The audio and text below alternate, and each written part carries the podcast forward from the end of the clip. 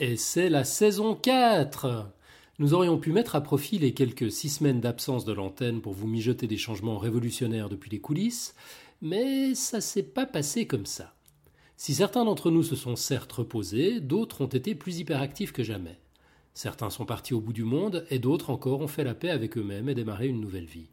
Alors la nouvelle formule, c'est pas pour cette fois. Pas de révolution donc, mais des évolutions quand même.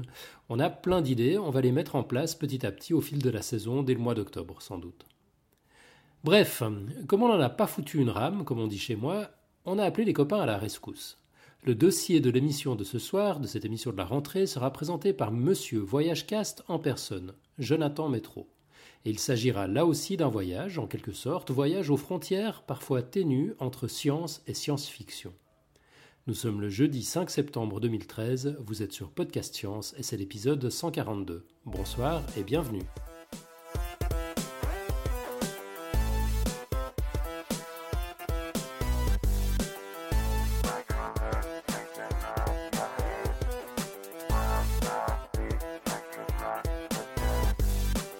Alors, au sommaire de ce numéro de la rentrée, d'abord un dossier de Jonathan, que les auditeurs de VoyageCast connaissent bien et dont les autres ne vont pas tarder à découvrir les talents de narrateur. Jonathan nous parlera de science et de science-fiction et des rapports qu'elles entretiennent. Après ça, on entendra le pitch de la semaine prochaine. La semaine prochaine, nous recevrons Guy Doyen, journaliste scientifique, qui viendra partager sa passion pour l'espace en nous expliquant pourquoi l'exploration spatiale, c'est important. On reviendra sur le quiz du mois. Nous avons reçu plein de nouvelles contributions pendant les vacances et nous les examinerons ensemble. Par contre, comme Alan n'a rien foutu pendant l'été, ça me fait plaisir de dire ça, ce n'est pas cette fois qu'on va donner la réponse, ce qui vous laisse au moins une semaine de plus pour participer. Pour rappel, la question était « Est-il dangereux de téléphoner tout en faisant le plein ?» Donc, un faux ou un tox. On n'aura pas le temps de revenir sur le concours qu'avait lancé Barberousse dans notre crossover avec Coup de Novi. Il s'agissait de trouver toutes les références à des noms de scientifiques dans l'intro de Barberousse. On saura la semaine prochaine si quelqu'un a trouvé la bonne réponse. Par contre, on découvrira à la place quelques messages du bout du monde. Et puis on aura quelques annonces, comme d'habitude, en fin d'émission. On ira notamment voir ce qui se passe du côté de nos comparses de Podcast Suisse. Mais juste avant ça, histoire de terminer en beauté, on dissertera joyeusement sur la fameuse côte de la semaine. Et si vous nous suivez sur le live, vous pourrez voir tomber sur vos écrans tout au long de l'émission les dessins de Nicotup qui, non content de nous avoir mijoté une nouvelle page de live toute belle et pimpante sur le live de Podcast Science, a retrouvé ses crayons. Ah voilà, vous avez entendu euh, la Dream Team au grand complet dans une introduction de choc. Alors, si vous nous rejoignez en ce début de saison quatre, on va peut-être vous indiquer rapidement qui est qui. Donc par ordre d'apparition, moi c'est Alan, euh, dictateur en chef de ce podcast. Euh, initiateur et cofondateur. On, a, on, on devait ensuite entendre Robin, qu'on a entendu beaucoup plus tard. Salut Robin, t'es dans les parages? Je suis là. Merveilleux. Robin, c'est un des matheux de la bande. Tu, tu te présentes en deux mots? Mon métier, en résumé, c'est d'essayer de faire comprendre aux gens que les maths, c'est bien. Il fait ça très bien. Tant qu'il ne doit pas toucher un ordinateur, il est parfait. Euh, vous avez entendu David? Salut David. Hello. Eh bien, je suis là, comme d'habitude, fidèle au poste. Ouais, donc David, euh, David, c'est notre comparse qui se trouve en Irlande, qui est passionné de vie artificielle. Et puis, vous avez entendu Nico, également. T'es, t'es toujours là, Nico? Oui. Merveilleux, Nico, tu te présentes en deux mots aussi? Ah, je dois me présenter. Ouais. Euh, ben, je suis Nico, je parle beaucoup de maths, des fois d'autres choses, et puis je dessine en live euh, parfois aussi. Merveilleux. Et puis, il ne reste plus qu'à présenter notre invité de la semaine. Donc, notre invité, c'est Jonathan. Jonathan, le fondateur, l'animateur, le producteur de VoyageCast, un excellent, un excellent podcast sur les voyages. Salut Jonathan, bienvenue. Salut, merci de m'accueillir chez vous. Mais merci à toi de t'être prêté au difficile jeu de préparer un dossier Podcast Science. Après cette intro euh, qui, qui, qui vaut ce qu'elle vaut, on pourrait avoir l'impression que Podcast Science est un podcast un peu olé olé, mais euh, ouais, c'est, c'est, c'est hardcore quand même de, de, de prendre un dossier, puis t'as été courageux, tu t'es prêté au jeu, bon, on a hâte de t'entendre. Euh, peut-être qu'avant de démarrer, tu nous dis deux mots aussi sur, sur qui tu es, ce que c'est que VoyageCast. euh, Alors je suis Jonathan, je suis suisse, comme toi Alan, j'habite Berne actuellement, la capitale. VoyageCast, c'est un podcast sur le voyage, sur lequel j'interroge chaque fois des voyageurs différents, qui sont euh, journalistes, hommes de radio, blogueurs ou simples voyageurs, globe-trotteurs. Et puis chaque fois, on parle d'un sujet précis. Alors généralement, c'est d'un pays en particulier. Ou alors, euh, on s'interroge sur des questionnements du voyage, comme les retours de voyage, est-ce qu'on va visiter certains endroits ou non, euh, l'écologie. C'est euh, finalement assez rassembleur, comme le thème de la science, quoi. On se laisse aucune limite et puis on, on disserte gentiment. Ça peut servir de guide ou simplement d'inspiration pour le voyage. C'est, c'est vrai que tu parles du voyage comme on aurait pu parler de la science. Hein. C'est, c'est, c'est magnifique, ces passerelles. Et, et puis, tu peux nous dire deux mots sur la, la genèse du dossier d'aujourd'hui ? Ça, ça, ça t'est venu à l'esprit comme ça, ou t'es un passionné de science-fiction, ou enfin que, comment comment ça t'est venu ? Alors, je suis passionné de podcast science avant la science-fiction, bien sûr. euh, non, en réalité, j'aime beaucoup la science-fiction, mais sans être forcément un professionnel comme d'autres le sont. Je lis énormément, mais pas for- j'ai pas forcément autant de culture que certains autres. Euh, la genèse, elle est simple. Il y a un musée qui s'appelle la Maison d'Ailleurs à Yverdon, qui organise de temps à autre des euh, des conférences sur la science-fiction et sur le rapport que entretiennent la science et la science-fiction. Puis ils avaient fait une conférence très intéressante sur les nanotechnologies. Puis on en avait parlé ensemble et puis je t'avais dit que faire un dossier seulement sur la nan- nanotechnologie était compliqué et puis j'ai pas du tout les conseils, les, euh, le bagage scientifique pour l'expliquer convenablement. Donc on est parti un peu sur euh, ces liens qu'entretiennent la science et la science-fiction parce que c'est passionnant et puis que vous aviez, vous en aviez pas encore parlé sur euh, Podcast Science, c'était un peu euh, spécial, quoi. C'est vrai, il était temps de, de combler cette lacune. Ben, écoute, on, on, on a hâte de t'entendre. Allons-y, on t'écoute. Ok. Alors, en préambule, permettez-moi de clarifier quelques détails utiles à la compréhension du dossier que je vais présenter. Tout d'abord, quelques précisions sur la science. Je vais en parler abondamment, surtout en vous disant qu'il y a de la science et de la science-fiction, mais qu'il y a une subtilité pour beaucoup des livres qui en parlent, celle de la technoscience. Ce terme, il a été introduit dans les années soixante-dix. Il essaye de combler le vide entre la science et la technologie. Un iPad, par exemple, est-ce que c'est de la science ou est-ce que c'est de la technologie ? Eh bien, il faut beaucoup de science pour arriver à un tel produit. Pourtant, pour l'utilisateur final, il s'agit de technologie et non de science. C'est pour ça que le terme de technoscience a été créé, combler ce fossé qui apparaît clairement dans la science-fiction. Ne m'en voulez donc pas si j'utilise science, fiction, technoscience et autres mots pour parler un peu de la même chose. Cela ne reste, au final, que de la sémantique. Ouais, c'est bien parce que c'est toi. Euh, oui, écoute, euh, voilà, on est obligé de généraliser un tout petit peu. Je vais l'expliquer encore après. Euh, ah ouais. J'aurais pu commencer par une description de la science-fiction. Ça aurait pu se faire à travers les âges, notamment. Puis j'aurais pu vous présenter les différents styles explorés par cette forme de littérature. Mais voilà, le souci, c'est qu'il y a un grand nombre de science-fiction différentes. Je vous en cite quelques-uns à la volée, la hard science-fiction qui s'approche énormément de la science, l'Uchronie, le cyberpunk, le space opéra, la space fantasy, le planète opéra, on pourrait parler de voyage dans le temps, et cetera. Euh, simplement, les décrire toutes aurait été très long, beaucoup trop long pour un seul épisode de Podcast Science. Et ça représente finalement que peu d'intérêt pour la problématique de ce soir. J'ai aussi choisi de vous présenter les parallèles entre la science et la science-fiction en m'attachant à des auteurs qui ont été sélectionnés grâce à deux critères très subjectifs, leur popularité et ma connaissance sur leur œuvre. Oui, les connaisseurs me reprocheront d'avoir oublié un écrivain, mais encore une fois, j'étais limité par le temps. J'aurais aussi pu faire un épisode complet sur la hard science-fiction, mais c'est un genre assez peu populaire, donc qui a, par essence, excusez le raccourci, assez peu d'influence sur la majorité des gens. Et puis encore une fois, certains se disputent des années durant pour la classification et je ne pense pas que c'est un sujet qui intéresse vraiment les auditeurs. Ouais, alors bon, dans la chatroom, on te demande déjà de parler de Philip K. Dick, de George Orwell, de Douglas Adams, d'Anne Simmons. Alors j'ai juste un mot sur K. Dick et puis les autres, eh ben, tant pis, ce sera pour un prochain épisode. George Orwell aurait, ici, aurait été aussi un sujet très intéressant, mais j'ai préféré m'attacher sur quelques auteurs en particulier, puis détailler un peu quelques-unes de leurs œuvres, plutôt que de vous jeter à la figure plein de noms que finalement... Euh, pas tout le monde connaît, et puis si, si tu connais pas, ça sert à rien. Donc j'ai essayé de faire un truc euh, généraliste, on va dire. C'est dommage, j'avais rattrapé mon retard en Douglas Adams cet été, quoi. Ah ben voilà, ben, il fallait, fallait réparer ton, ton retard sur les autres. Euh... Non, mais de, du coup, on va, te, on va te proposer une date, tu, tu vas nous faire un petit dossier sur... Euh, c'est, tout est faisable, hein. Ouais. Ça demande juste bon, du temps. je, je prends Dan Simmons dans ce cas-là. Euh, d'accord, on va noter ça, on va noter ça. Euh, surtout que Hyperion, oui, j'adore. Euh, alors, je vais tout, quand même vous donner la définition, la définition pardon, de la science-fiction qui me plaît le plus, parce que là aussi, il y en a beaucoup. Euh, celle du grand Isaac Asimov, et je crois que vous ne pourrez rien dire contre ça, qui nous dit « On peut définir la science-fiction comme la branche de la littérature qui se soucie des réponses de l'être humain au progrès de la science et de la technologie. » Et puis, il ajoute une petite phrase qui est un peu moqueuse, mais tout à fait sympathique. Aucun de ceux qui ne l'écrivent ne sont capables de s'entendre sur sa définition. Et c'est pour ça qu'on va couper court. Ok, bon, euh, enfin, ch- chacun sa religion, quoi. Je ne peux pas discuter là contre. Exactement, ouais, on aurait pu parler pendant des heures et franchement, c'est, c'est des discours un peu chiants, quoi. Ouais, c'est ça. Euh, il faut dire aussi que la science-fiction a un historique très jeune. Quand je vous parle de Jules Verne, par exemple, qui n'est pas classé dans la science-fiction, mais dans ce qu'on appelait l'anticipation ou le roman scientifique, on est aux alentours de mille huit cent soixante-cinq pour ses premiers romans. Et puis quand je vais citer vers la fin Michael Crichton, on parle, on parle même de mille neuf cent quatre-vingt-quinze. Autrement dit, ironiquement, trouver des sources fiables, c'est loin d'être évident parce qu'il n'y a pas encore un travail d'historique qui a été fait dessus.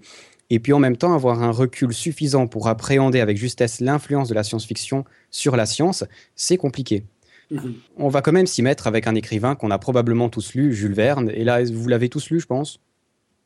Bah, pas tout, mais quelques, quelques ouvrages ouais, dans ma jeunesse. Dans mon enfance okay. aussi. Moi, jamais du tout. Ouais. J'en ai ben, c'est scandaleux. Particulièrement de science-fiction.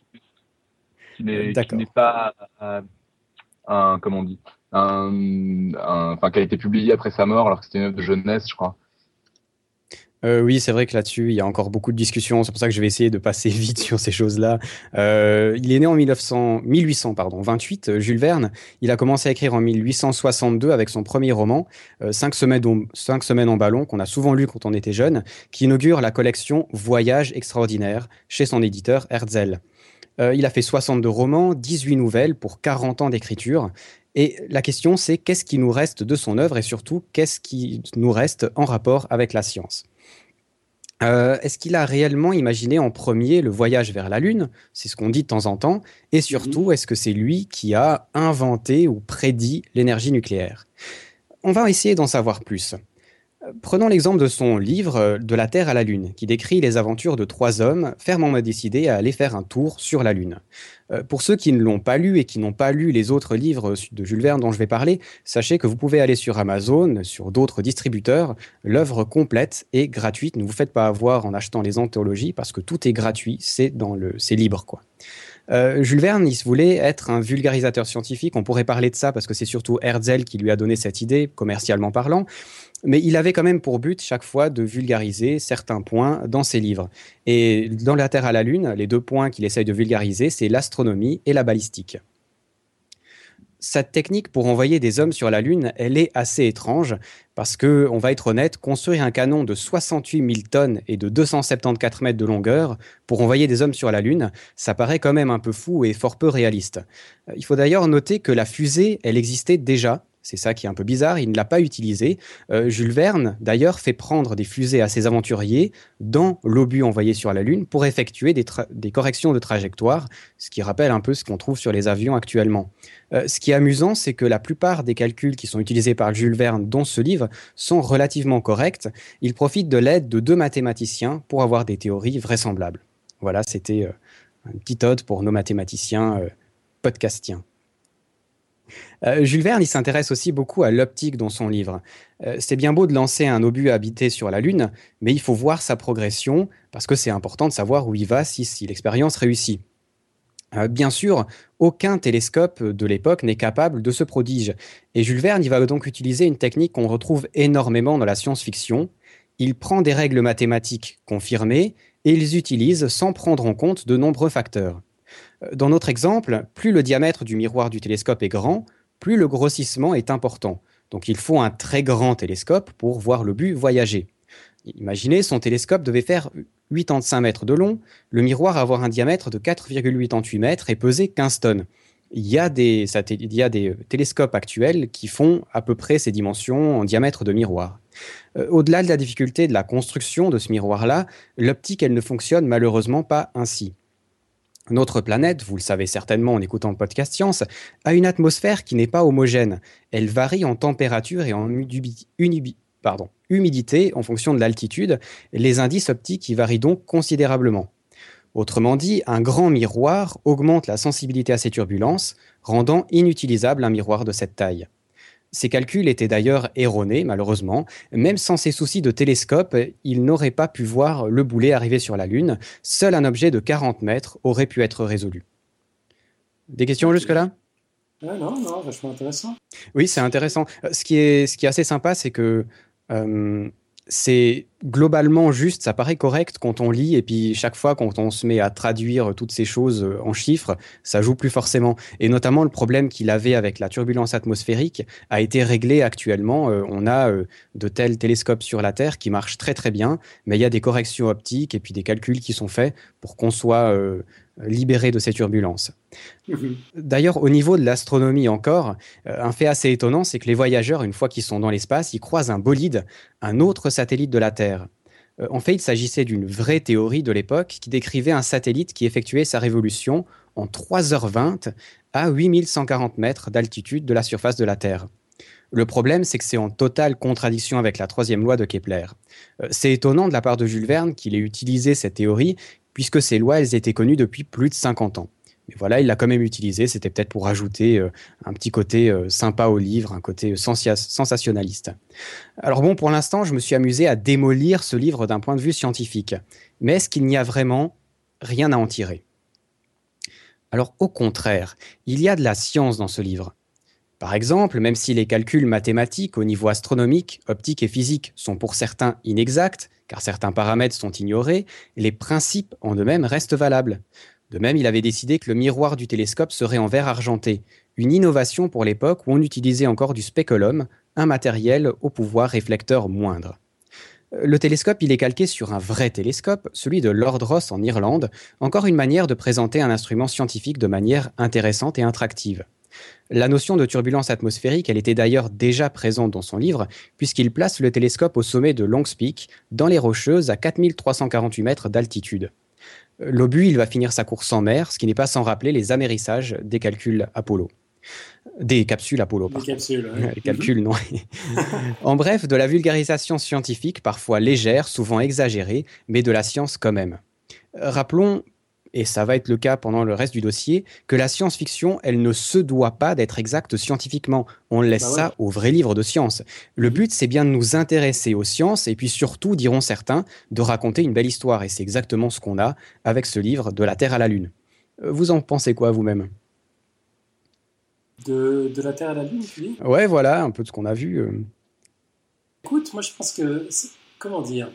Euh, j'ai, j'ai grandi dans les années, dans les années soixante-dix, donc on, on avait déjà, enfin j'étais probablement la première génération où quand on parlait d'aller sur la Lune, on avait, euh, on avait les images de, de la mission Apollo en tête. Mais, mais je pense que jusqu'à la génération précédente, tout le monde devait avoir en tête euh, les, les représentations de, de Jules Verne en fait. C'est, c'est... Il y, a, il y a eu Tintin aussi en France ouais, entre temps, mine de rien. Je pense que, enfin, niveau représentation de. C'est vrai, t'as raison. De la fusée, c'est pas mal. Ouais, ouais, ça, ça... F L R six. Puis en plus, c'est quand même un peu plus euh, euh, scientifiquement correct, on va dire, que, qu'un boulet qui sort d'un canon. Hein. Alors que pourtant, enfin, je pense qu'il y avait moins de volonté de la part d'Hergé d'être, euh, d'être euh, scientifiquement correct, à mon avis. Mais. Euh...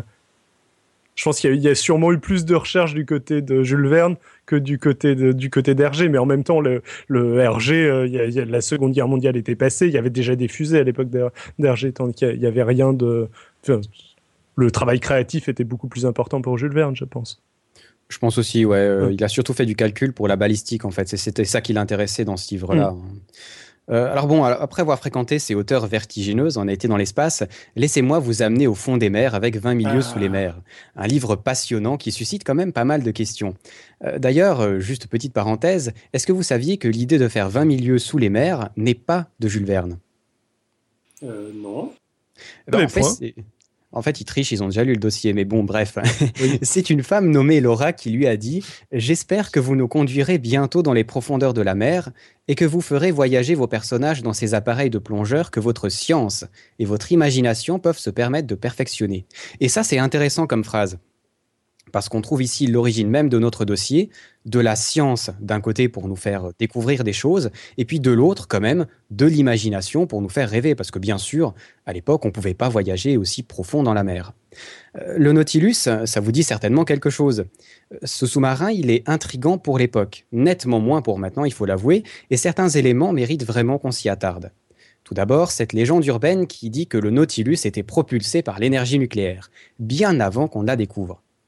Comme on est sur Podcast Science, on va aller directement à la source. Faisons un peu de lecture. Il s'agit d'une discussion entre les célèbres capitaine Nemo et Pierre Aronnax, professeur suppléant au musée d'histoire naturelle de Paris. Ils sont dans le Nautilus, Nemo fait faire un tour au professeur pour lui présenter son superbe sous-marin. « Ici, monsieur le professeur, je dois vous donner quelques explications, » dit le capitaine Nemo.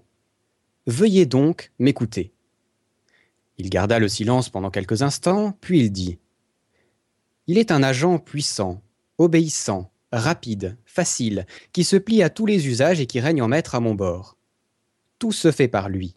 Il m'éclaire, il m'échauffe, il est l'âme de mes appareils mécaniques. Cet agent, c'est l'électricité. »« L'électricité » m'écriai-je assez surpris. « Oui, monsieur. Cependant, capitaine, vous possédez une extrême rapidité de mouvement qui s'accorde mal avec le pouvoir de l'électricité. Jusqu'ici, sa puissance dynamique est restée très restreinte et n'a pu produire que de petites forces. » « Monsieur le professeur, répondit le capitaine Nemo, mon électricité n'est pas celle de tout le monde, et c'est là tout ce que vous me permettrez de vous en dire. Il y avait là un mystère, mais je n'insistais pas pour le connaître.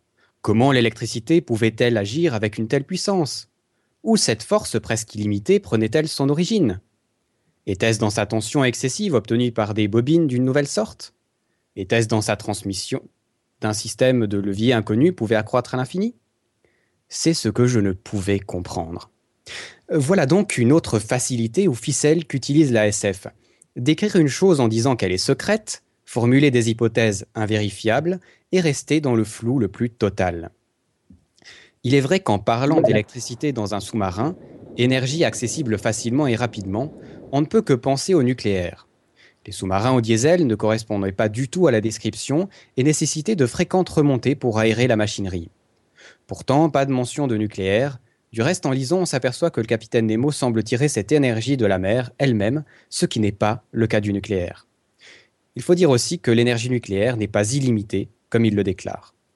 Donc désolé, j'ai un peu cassé, j'ai un peu cassé un truc. Euh, ouais, bon, mais écoute, on t'aime bien quand même, c'est, c'est, c'est pas grave, continue. Mais oui, mais ceci dit, le Nautilus, il est quand même un concentré de connaissances acquises à l'époque. Ah. Les proportions du sous-marin sont bonnes. Il pourrait vraiment plonger, ça a été testé. Les compartiments y sont disposés tout à fait logiquement. Le principe des cloisonnements étanches, il est valable. Il a une double coque, ce qui est le cas des sous-marins actuels. Le principe du sas, il est correct. Et l'utilisation de l'électricité, elle est bien imaginée. Encore une fois, on trouve la vulgarisation qui permet cette fois au lecteur d'approcher un peu la mer et de jeter un œil sur la mécanique de l'époque. Il y a tout de même pas mal de petites erreurs. Enfin, pas petites, pas forcément. Euh, la profondeur de plongée, par exemple. Le, le Nautilus y va beaucoup trop profond. seize mille mètres de profondeur. Alors que les sous-marins actuels naviguent entre trois cents et quatre cents mètres de profondeur. Les derniers sous-marins nucléaires, sept cents pour les plus récents. Euh, le capitaine Nemo, il utilise le Nautilus pour couler les bateaux en les éperonnant. Ce qui n'est pas très intelligent et impossible parce qu'il serait complètement démoli aussi. Euh, par contre, ce qu'on ignore souvent... Euh, sur ce livre, vingt milieux sous les mers, c'est qu'il y a un autre aspect scientifique, outre le Nautilus. Au-delà de la technologie, on parle d'océanographie, de biologie marine et d'ichtyologie. Trois sciences dont on entend finalement rarement parler. Pourtant, c'est passionnant la lecture de vingt milieux sous les mers. Ouais, j'avoue, l'ichtyologie, c'est, le, c'est, c'est la poissonnologie, c'est ça, c'est l'étude scientifique des poissons. C'est ça, exactement. Euh, alors, qu'en retenir ? Eh bien, pas de grandes prophéties, euh, comme, pourraient certains, euh, comme certains verniens pourraient le dire, mais encore beaucoup de science au final. Euh, Jules Verne n'a pas inventé grand-chose. Il est d'ailleurs classé dans les romans scientifiques, une façon de faire pénétrer dans le public les merveilles de la science. Il faut dire qu'on était à une époque où le développement industriel et scientifique est important, d'où l'idée d'en parler à un large public. N'oublions pas non plus qu'à ce moment, la plupart des coins reculés du monde ont été découverts. Il n'y a pas forcément d'aventure plausible à écrire. La science permet d'ouvrir une nouvelle porte vers l'inconnu. Qu'on soit dans un sous-marin ou dans un obus, il y a encore des choses à découvrir. La réception de l'œuvre de Jules Verne a d'ailleurs été différente entre le public et les scientifiques. Le public, lui, il adore, bien sûr. C'est d'ailleurs resté pendant longtemps l'écrivain le plus traduit. Alors que le monde scientifique, lui, voulait une vulgarisation plus rigoureuse et plus didactique. Il n'était pas un homme de science, par contre il se documente beaucoup, il lit énormément, et il cite d'ailleurs beaucoup de ses livres scientifiques dans ses romans. Il n'en reste que son influence est considérable et encore perceptible de nos jours. La science a d'ailleurs retenu son nom pour trois astéroïdes, plusieurs sous-marins nucléaires, dont le premier qui a été construit, et pas mal de matériel spatial. Il a influencé Jean-Yves Cousteau, qui n'était pas scientifique de formation non plus, mais qui avait aussi pour but d'émerveiller le public et qui a quand même fait pas mal de recherches. Le nombre de scientifiques et d'explorateurs qu'il a influencés, il est très grand. Même Tolstoï l'admirait, c'est pour dire. Alors vous, qu'en pensez-vous ? De, de Jules Verne par rapport à la science ? C'est ça, par rapport à ça, alors on pourrait parler de beaucoup d'autres, d'autres livres, mais on va se contenter de ces deux-là pour euh, le début. Ouais, bon, moi je crois que tu as oublié un scientifique important dans ton énumération qui a été influencé par, par, par Jules Verne, c'est le docteur Emmett Brown. C'est pas faux. Voilà. Et puis, euh, bah, je ne suis pas très étonné en fait que, que les scientifiques français, parce que c'est quand même d'eux qu'on parle, hein, à, à l'époque n'aient pas très bien accueilli euh, Jules Verne alors que le public euh, y a trouvé son compte. J'ai l'impression que là, il y, y a un truc qui n'est pas encore réglé cent cinquante ans plus tard. Ouais. Ce que je trouve, ce que je trouve intéressant, c'est que si on, si on veut, bah, moi l'impression que j'ai, disons, c'est, c'est que euh, si on veut vraiment parler de, de science, euh, de, de vraie science, je veux dire, et dire des, des choses qui ressemblent à de la science, on ne peut pas écrire un roman, quoi. Si on essaye de mélanger les deux, ça ne marche pas. Et donc, je, euh... je suis pas d'accord. Euh, pour, pour moi, au contraire, c'est, euh, c'est une excellente. Mais je, je veux dire, même si les calculs sont pas bons. Typiquement, ce qui est intéressant, c'est, les, c'est le principe, c'est pas le calcul et c'est pas l'objet physique et les, euh, les mesures exactes de, de l'objet qu'il décrit. Alors, bien évidemment, c'est gênant quand, euh, quand il oublie des, des détails très importants et qu'en fait, ça, ça pourrait pas marcher. Et le, le coup du, euh, le coup du, du canon euh, pour l'exploration lunaire, c'est, c'est, c'est un petit peu ça. Mais, mais moi, je trouve ça très intéressant et je trouve ça une excellente manière d'intéresser les gens à la science. J'ai, j'ai, j'ai pas dit le contraire, hein. j'ai, j'ai juste dit on fait pas de la vulgarisation quand on écrit un roman. Mais ça, oui, c'est... mais c'est pas exactement la c'est même. Pas, c'est pas le même. Mais non, mais c'est pas un reproche, c'est pas le, mm. c'est pas le même objectif, et je trouve ça très bien. Mm. Ok, de, ça, ça marche. Fair enough. Ouais, moi ça me semble conciliable en fait. Mais... peut-être pas dans la culture française. Bah, typiquement, des trucs comme euh, « Il était une fois l'espace »,« Il était une fois la vie », bon, c'est, c'est pas des romans, mais c'est, c'est, un, c'est un exemple de, de mélange entre de l'aventure, de la fiction et de la vulgarisation. C'est, c'est une vulgarisation efficace. Après, bon, euh, c'est, euh, c'était le coup de plutôt parler de communication euh, scientifique que de vulgarisation scientifique, et bien partir du principe que de la communication scientifique, elle est par essence différente en fonction du public auquel on s'adresse. Ouais, c'est, c'est ça, c'est intéressant. C'est très bien. Non, dit, mais je exactement. Juste la, la différence, c'est ton objectif principal, c'est de vulgariser la science ou c'est de raconter une histoire. Après, tu peux raconter une histoire et comme tu es intéressé par la science, ça transparaît dans tes écrits. Ouais, je ne me rappelle plus, je crois que c'est H G Wells, mais je suis plus sûr, euh, en tout cas un de ceux-là qui disait que la science sans la fiction, c'est chiant. Un peu, c'était ça, sa côte. C'est pas la côte que j'ai fini enfin. Et je trouve que c'est partiellement juste. Tu vois, je trouve que beaucoup de livres scientifiques, alors surtout à l'époque, tu vois, euh, ces dernières années, euh, t'as même Podcast Science, c'est de la vulgarisation scientifique euh, qui rendent les choses intéressantes. Mais à l'époque, beaucoup de livres de science, ils sont horribles, ils sont longs, ils sont écrits difficilement. C'est pas du tout fait pour le profane. Mais c'est, et... c'est, c'est encore le cas. Moi, j'ai, j'ai c'est encore le cas qui plus des... en France. Ouais, c'est ça, j'allais dire. Et ouais. Je peux t'en parler pour des livres très récents. Je ne dirai pas plus. Ouais, j'essayais d'être positif. Ouais. Moi. Euh, moi, je pense qu'on on est des êtres de narration, qu'on a besoin qu'on nous raconte des histoires et puis que la science devrait aussi passer par ce canal-là. Mais c'est, c'est vrai qu'en en France, c'est pas comme ça. Quoi. Il, y a, il y a cette distinction. Genre, la science, c'est sérieux, les histoires, c'est l'imaginaire, et puis il faut surtout pas mélanger. Euh, moi, j'aime qu'on me raconte des histoires en me racontant de la science. Les, les meilleurs livres de, de science populaire que j'ai lus, C'est, c'est, c'est des livres anglais ou américains où les auteurs sont des vrais conteurs. Il y a une, euh, il y a une remarque de Topo dans la chatroom quand même qui modère un peu nos propos et c'est vrai en parlant par exemple de Darwin et puis c'est vrai qu'on, euh, bon, il y a quand même des livres à retenir. Mais Darwin n'était pas français, je vous rappelle. Ouais, non mais je suis d'accord. Mais c'est vrai, Darwin, c'est, c'est incroyable, ce mec écrivait tellement bien. Ah oui, c'est vrai que c'est follement intéressant mais à lire. Il y a des gens qui écrivent vachement bien, il y a des, il y a des, même des Français, des scientifiques français. Voilà, t'as été censuré. Voilà. Bon, on va, on va passer plus loin parce ouais, que le dossier continue. Est quand même assez long. Euh, après Jules Verne, j'aimerais vous parler d'un autre grand de la science-fiction.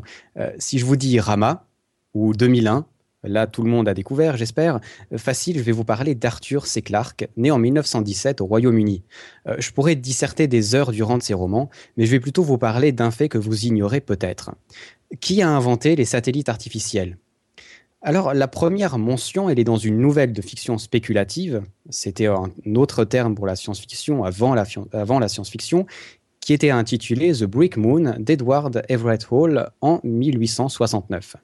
C'est ensuite Jules Verne, encore lui, qui en parle dans son livre « Les cinq cents millions de la Begum », puis Arthur C. Clarke. Alors, ce qu'il y a d'intéressant comparé aux autres, c'est qu'il ne s'est pas contenté de le mentionner au passage pour agrémenter son histoire, mais il l'a décrit assez précisément.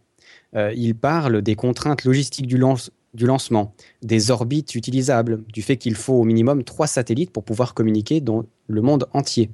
Euh, les satellites qu'il décrit sont ceux des télécommunications de masse, alors qu'il écrit son livre en dix-neuf cent quarante-cinq et que les premiers satellites de télécommunications ne seront en orbite qu'à partir de dix-neuf cent soixante-deux, le premier commercial en dix-neuf cent soixante-cinq.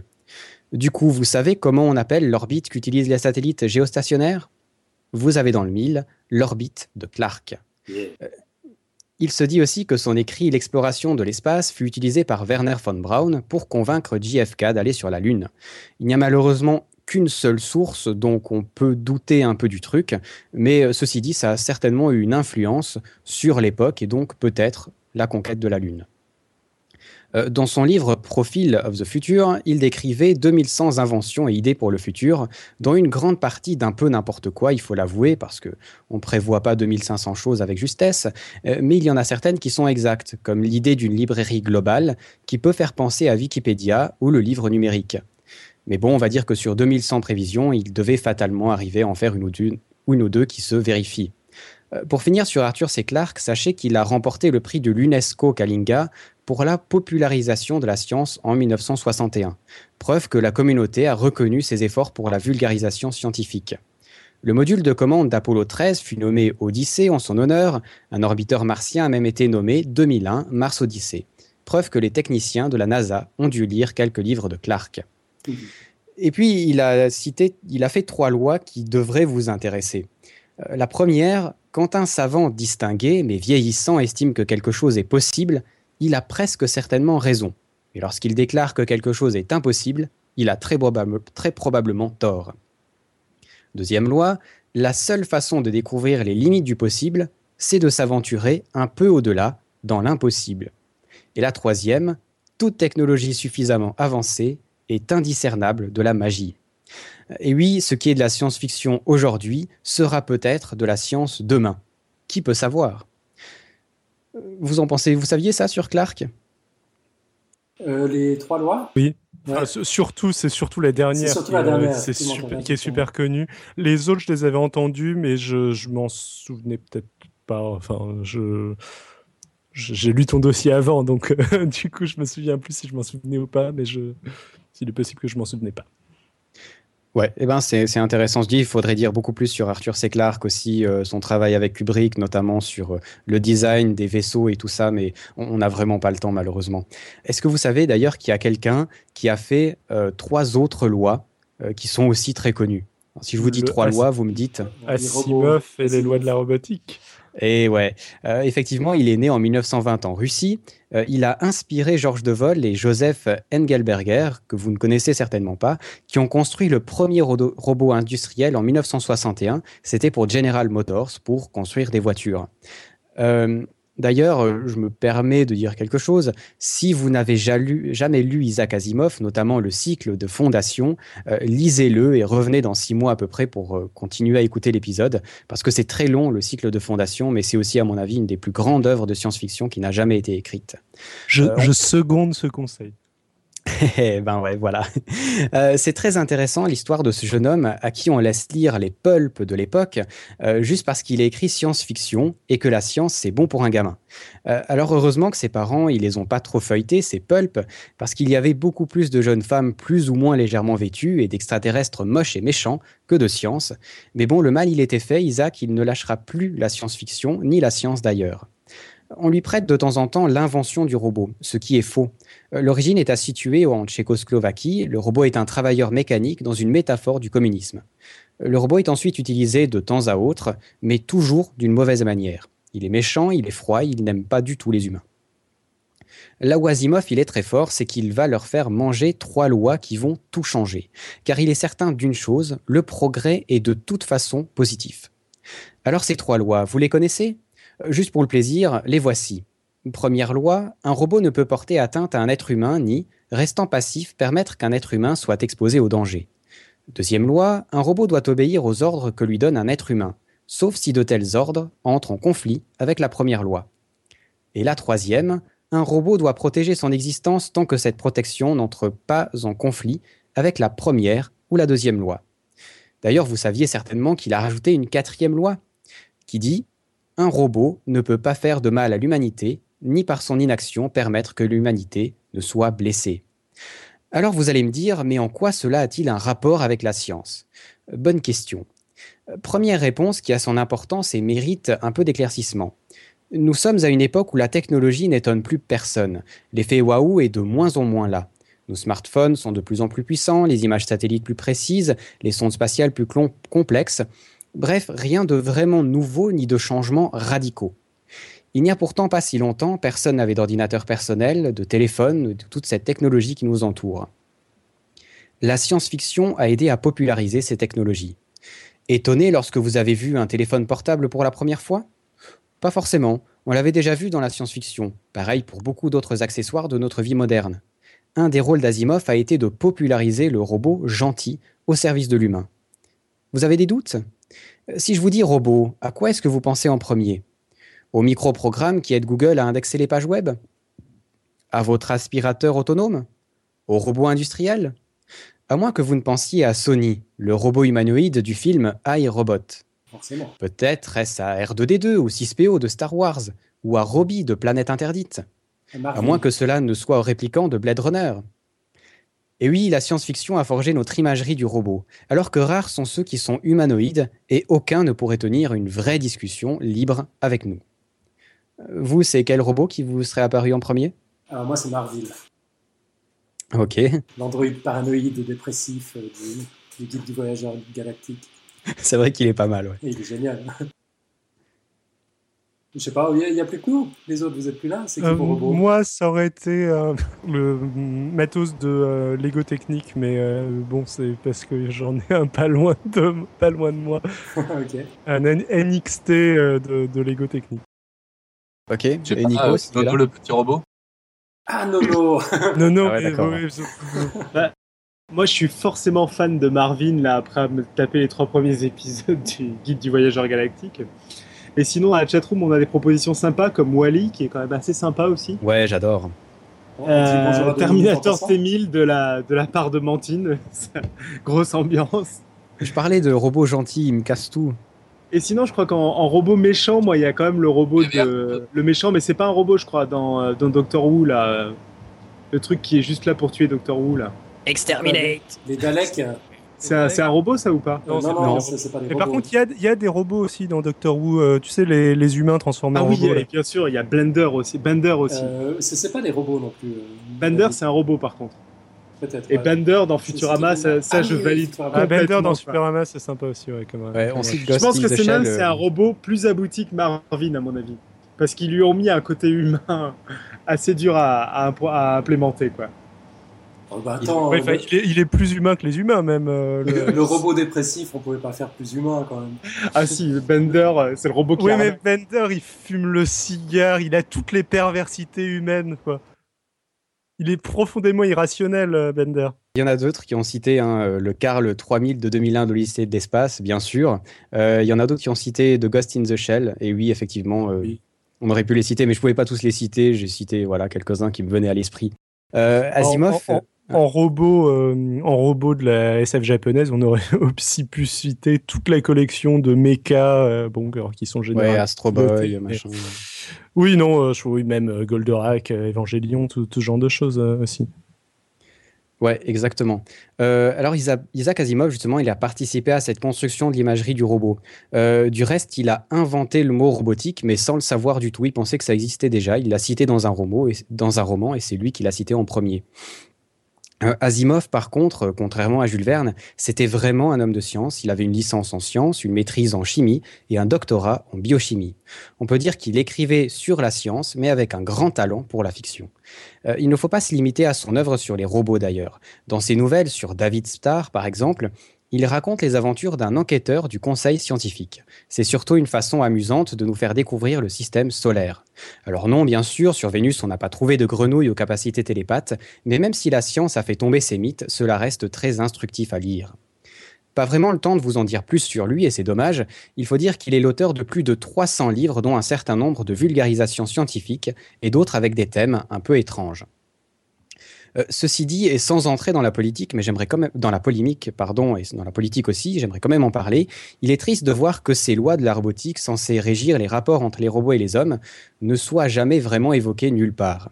Euh, dans la réalité, les drones, les drones américains auraient tué quatre mille sept cents personnes, et la plupart des pays n'ont pas légiféré sur la question. Ils sont en train d'en discuter à l'ONU, mais il n'y a aucune loi qui a été faite. Alors oui, la plupart des tués le sont directement par un opérateur situé quelque part. Donc le drone reste un moyen de tuer à distance, comme un missile. Mais ce n'est pas forcément toujours le cas. Et qu'est-ce qu'on peut dire sur le futur ? On reporte déjà un certain nombre de mauvais ciblages au Yémen, par exemple. Pourtant, ces cibles sont désignées par un opérateur humain. Qu'en sera-t-il lorsque les processus seront automatisés ? Même si certains spécialistes de l'I A affirment que cela n'arrivera pas avant une vingtaine d'années, et ça semble déjà beaucoup trop tôt, on peut se dire que la S F avait vu le problème poindre depuis bien longtemps. Mais entre nous, vous ne flippez pas un peu en voyant les robots de Boston Dynamics ? Se faire tuer par un robot, pas sûr que cela soit de la S F encore longtemps. Vous en pensez de quoi de ça ? euh, Notamment Xil, je suppose, qui doit avoir son avis dessus. Xil n'a pas d'avis, Xil est en Ah, Xil, euh, pardon. Ah, voilà. euh, oui, si, si, euh, Xil, Xil a son avis dessus. Xil était en train de regarder Twitter, donc c'est pour ça qu'il n'a pas réagi, mais, euh, mais, mais Xil euh, pense que... Non, mais le, le truc, c'est que euh, déjà, pour implanter ces lois, il faut forcément qu'il y ait des systèmes de reconnaissance... Enfin, il faut forcément reconnaître que ton, ton robot, ton, que ton intelligence artificielle différencie ce qui est humain de ce qui n'est pas humain. Bon, alors on a, euh, on est à peu près capable de faire de la reconnaissance de visage ou ce genre de choses, mais je suis pas persuadé que euh, tes drones euh, et des systèmes de reconnaissance de, de visage. Vu le but euh, primaire de, de ce genre de machine de guerre, je pense qu'en plus, si jamais quelqu'un impl- implémentait des systèmes de reconnaissance de, de visage, ce serait plutôt des, des systèmes pour ne pas rater telle ou telle cible. Euh, du coup, la manière dont ce genre de, d'arme est développée va complètement à l'encontre de, de ces principes, mais ça permet pas vraiment de... Enfin, c'est entre guillemets logique que quand euh, on développe des armes de guerre, euh, on n'implémente pas dans les armes de guerre le fait de ne pas tuer des gens. Enfin, je suis, je suis pacifiste, je suis contre, euh, contre ce genre de choses, mais c'est, je dirais que c'est naturel. Euh... Après, euh, quand on parle d'I A dans, dans d'autres contextes, euh, ça, je trouve qu'elles reviennent pas mal, euh, les, euh, les trois lois de la robotique euh, de, d'Asimov. On en parle dans déjà beaucoup d'œuvres de fiction qui ne sont pas des, euh, qui ne sont pas, euh, des œuvres euh, d'Asimov lui-même. Et je pense que si il y avait un cadre où ça pouvait être implémenté dans quelque chose de, euh, de civil, je pense qu'il y a des chances que ce soit implémenté, mais je ne vois pas vraiment où ça pourrait l'être euh, à l'heure actuelle. Ouais, c'est bien le souci, hein, mais quand je parlais des drones, en fait, pour l'instant, tu parlais du système de reconnaissance. Alors, pour l'instant, c'est, c'est des systèmes qui sont quand même beaucoup plus simples, hein. Ceux qui sont en train oui. de tester, euh, j'ai lu, euh, c'est globalement, par exemple, au Yémen, les systèmes de ciblage qui ne tirent pas, hein, il faut le dire. Euh, c'est juste, du moment qu'il y a trois mecs quelque part dans le désert devant un feu, c'est des terroristes parce qu'il euh, mm. y a de grandes chances que ce soit ça, tu vois. Après, il reste que c'est un opérateur qui juge si ça vaut le coup de tirer ou pas. Mais enfin, on s'imagine que, alors, je sais pas, dans ma tête, c'est une ligne de code. Pour l'anecdote, pour l'anecdote et au niveau des, enfin, euh, un truc dont on m'avait parlait, qui m'avait un petit peu, j'avais trouvé un petit peu flippant, euh, niveau armes de guerre et reconnaissance. Il euh, euh, y a des gens qui réfléchissent à comment reconnaître telle ou telle personne en fonction de son nombre et en fonction de sa démarche. Enfin, l'idée, bon, c'est très théorique et je pense que ça n'a jamais été fait, mais il y a des gens qui réfléchissent sérieusement à ça. Repérer tel ou tel terroriste à sa démarche, repérer son nombre et le cibler spé- spécifiquement. Euh, voilà. Bon. Donc euh, oui, enfin, il y, y a quand même des, des idées d'applications pratiques euh, néfastes euh, de reconnaissance, de reconnaissance de personnes. Mais bon, enfin, quand de toute façon on développe un truc pour tuer des gens. Euh, Ouais, oui, fatalement, c'est loin, elles n'ont rien à voir. Mais je trouvais étonnant qu'on n'ait ouais. pas euh, vraiment oh. pensé à légiférer, légiférer sur ces choses-là avant et qu'elles moi, arrivent, le, tu vois. Pour moi, le problème, oui, voilà, n'est pas du tout, du tout, du tout encore posé, quoi. Et euh, parce que tout c'est bien ce que tu as dit, ça reste des armes, c'est pas encore des robots, quoi. Des armes qui sont plus automatisées, qui sont à distance, mm. mais ça reste des armes où tu as quelqu'un qui appuie sur un bouton et ça déclenche un tir de l'autre côté, quoi. Mm. C'est ça. Et, euh, et c'est ce que disait euh, David. Au niveau reconnaissance faciale, déjà de le reconnaître c'est un problème, mais en plus différencier les amis des ennemis, différencier tout ce que tu fais, c'est euh, et, et ça restera des robots, quoi. C'est-à-dire, je pense que c'est même pas viable. C'est-à-dire, à partir du moment où il y aura une reconnaissance faciale potable, bah, tous les ennemis porteront des masques qui feront que la reconnaissance faciale se cassera la gueule. Exactement. Enfin, ça c'est le. Et le tu vois, le... l'exemple le... type, c'est l'appareil ouais. photo qui euh, faisait de la reconnaissance de visage et qui reconnaissait pas les noirs. Oui, alors l'autre exemple, c'était les, les systèmes de sécurité à euh, reconnaissance faciale qui laissaient entrer telle ou telle, autre, telle, ou telle personne et qui se faisaient euh, bluffer par des, euh, des impressions de, de visage qu'on agitait devant la caméra et qui permettaient de passer le test. Ouais, voilà. Moi, je pense que les robots, c'est un beau rêve, mais ça restera pendant très très longtemps quelque chose qui sera très facile à truander, quoi. Ouais, ouais, clairement. Parce que si en face mettre des voitures avec des têtes d'humains imprimées sur des feuilles de papier, ça permet d'éloigner l'ennemi, euh, bon ben bah c'est bon. Hein, ouais, enfin c'est intéressant, la preuve qu'on pourrait parler des robots pendant tout un épisode de Podcast Science, mais on va passer plus loin. Euh, on va parler... euh, ouais, ouais. Oui, enfin vas-y, euh, continue. C'était juste pour une conclusion, c'est que avant de croire que les robots pourront faire la guerre, je pense qu'il faudra que les robots soient capables de nous proposer des pubs qui nous intéressent, tu vois. C'est pas et faux. C'est pas encore le Comment cas. Ça ? Tu ne veux pas agrandir ton pénis ? Et on voit que même là où c'est pourtant des gens qui se posent la question uniquement là-dessus, c'est encore très très très simpliste, quoi.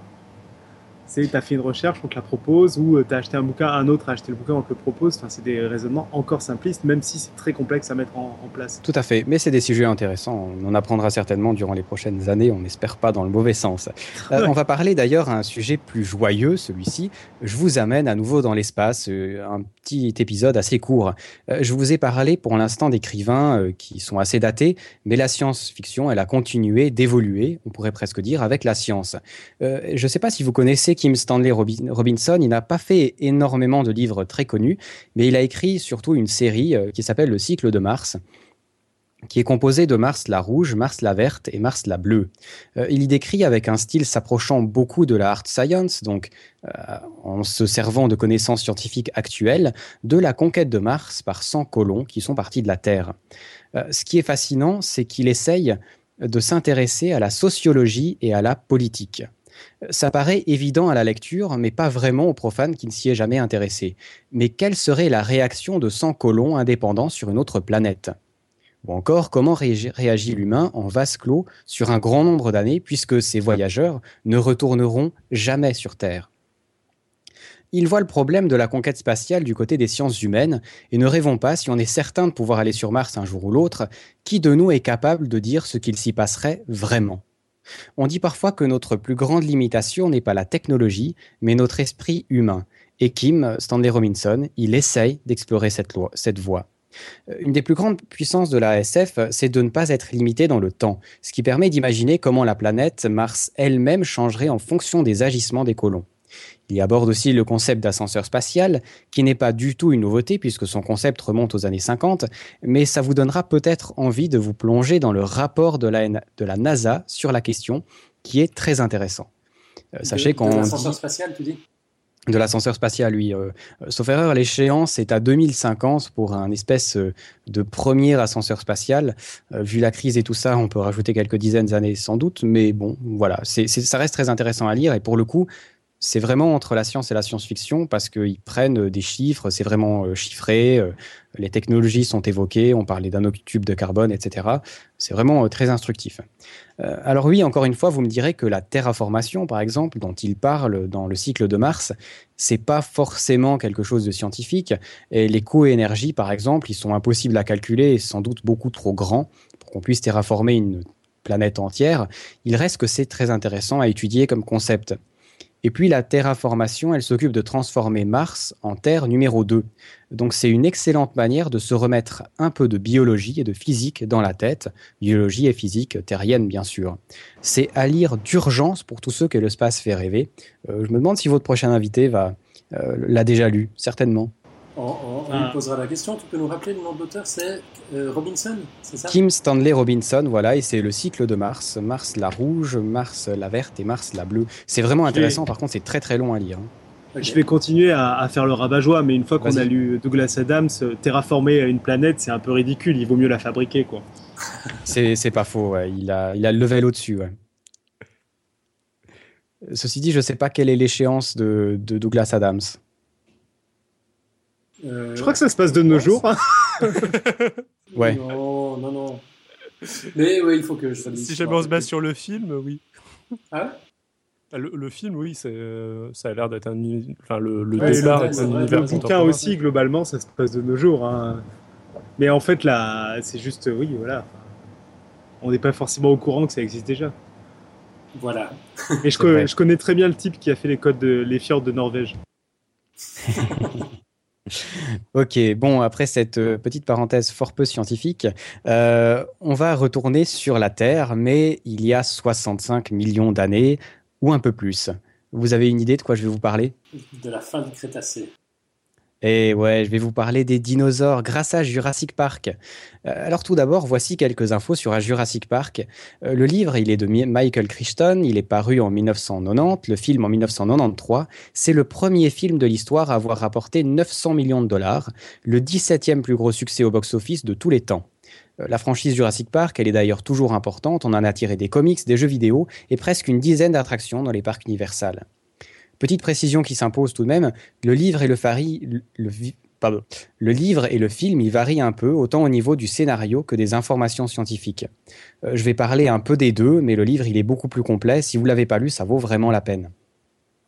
Euh, vous serez, euh, oui, ce, enfin, le livre est vraiment bien, vraiment. Euh, vous serez d'accord de penser que si Jurassic Park a quelque chose de scientifique, parce qu'on se le demande encore, nous devrions trouver des hommes de science quelque part dans les inspirations et les conseillers techniques. Qui se cache derrière le film ?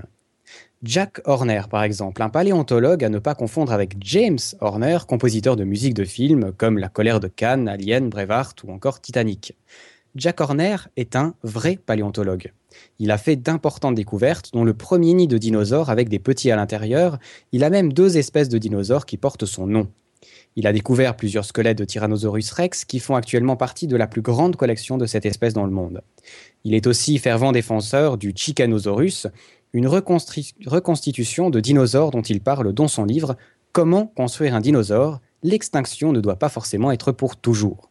Euh, je vais vous, vous en causer un peu, c'est très intéressant. Le professeur Alan Grant du film Jurassic Park, joué par Sam Neill, est justement inspiré par ce vrai paléontologue. Ok.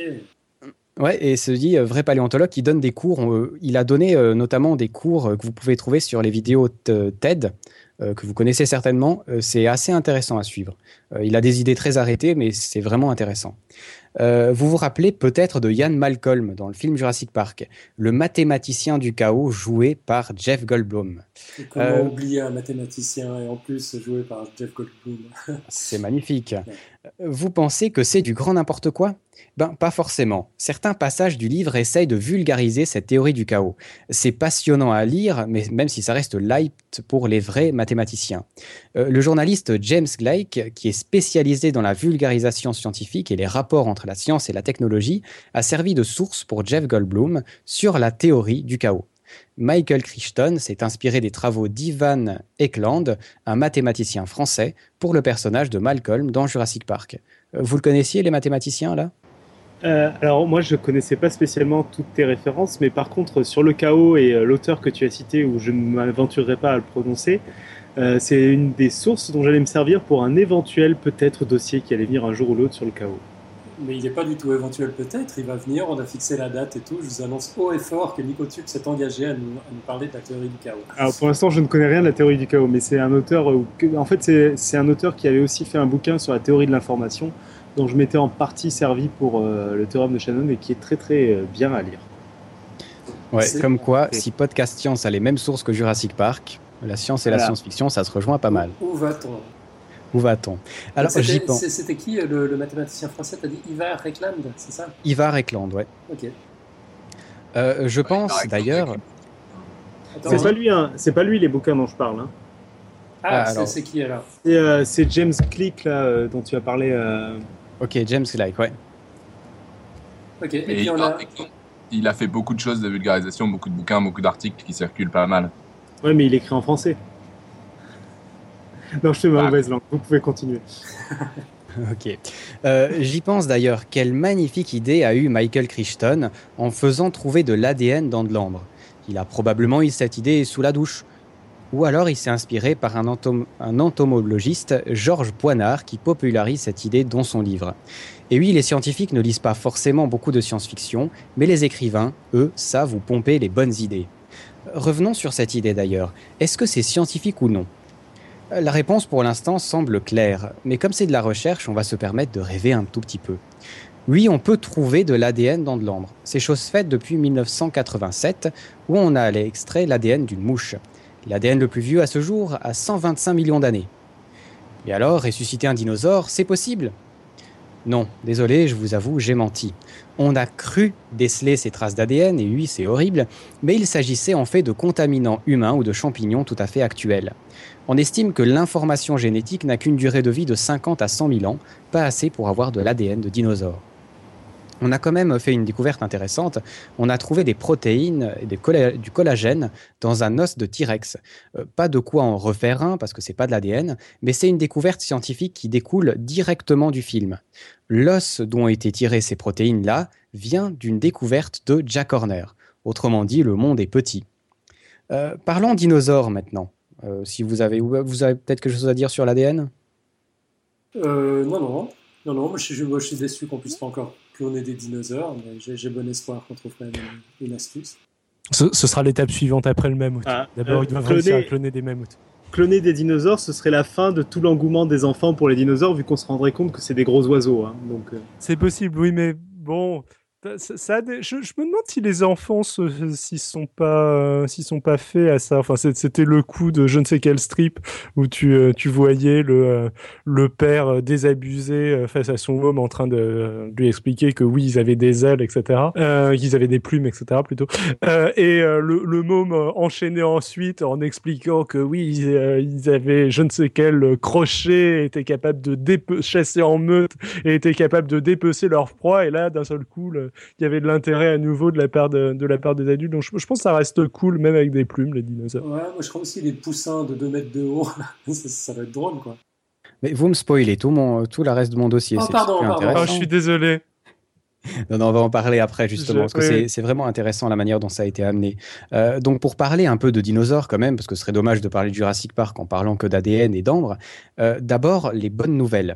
Si vous avez déjà vu des vieux films de dinosaures, euh, King Kong par exemple, où il y a des dinosaures, vous aurez remarqué qu'ils sont lents, qu'ils vivent dans des marais et que c'est des sortes de monstres répugnants, un peu dégueux. Euh, dans Jurassic Park, les dinos ils sont rapides, ils s'occupent de leurs petits et ils sont même intelligents. Que s'est-il donc passé ? Tout simplement que les dinosaures ne sont plus considérés comme étant à sang froid comme les reptiles, mais à sang chaud comme les mammifères. Encore une fois, ce n'est pas une innovation de la science-fiction, mais une vraie théorie présentée par Bob Bakker en dix-neuf cent quatre-vingt-seize, soit peu de temps avant que Crichton commence à écrire son livre. Ça reste une théorie, parce qu'à défaut d'avoir un dinosaure ou une machine à remonter le temps, on ne peut le vérifier, mais c'est la logique qui l'amène. En résumé, on peut dire que le sang-froid il est incompatible avec la hauteur du brachiosaure, les dinos ils ont été découverts dans des latitudes beaucoup trop nordiques, le ratio prédateur-proie ne jouerait pas non plus, la vitesse de croissance est trop rapide et enfin, les dinosaures s'étant transformés en petits moineaux, comme nous l'ont rappelé nos amis, ils ne peuvent qu'être à sang chaud. Ces théories, elles étaient connues à l'époque de Jurassic Park. Le petit Tim, d'ailleurs, cite le livre de Bakker deux fois. Alors, ça peut paraître... Oui, alors il le cite euh, la première fois à Alan Grant quand ils vont rentrer dans les voitures avant d'aller dans le parc, et la deuxième fois quand ils sortent des voitures pour aller euh, voir le Triceratops malade.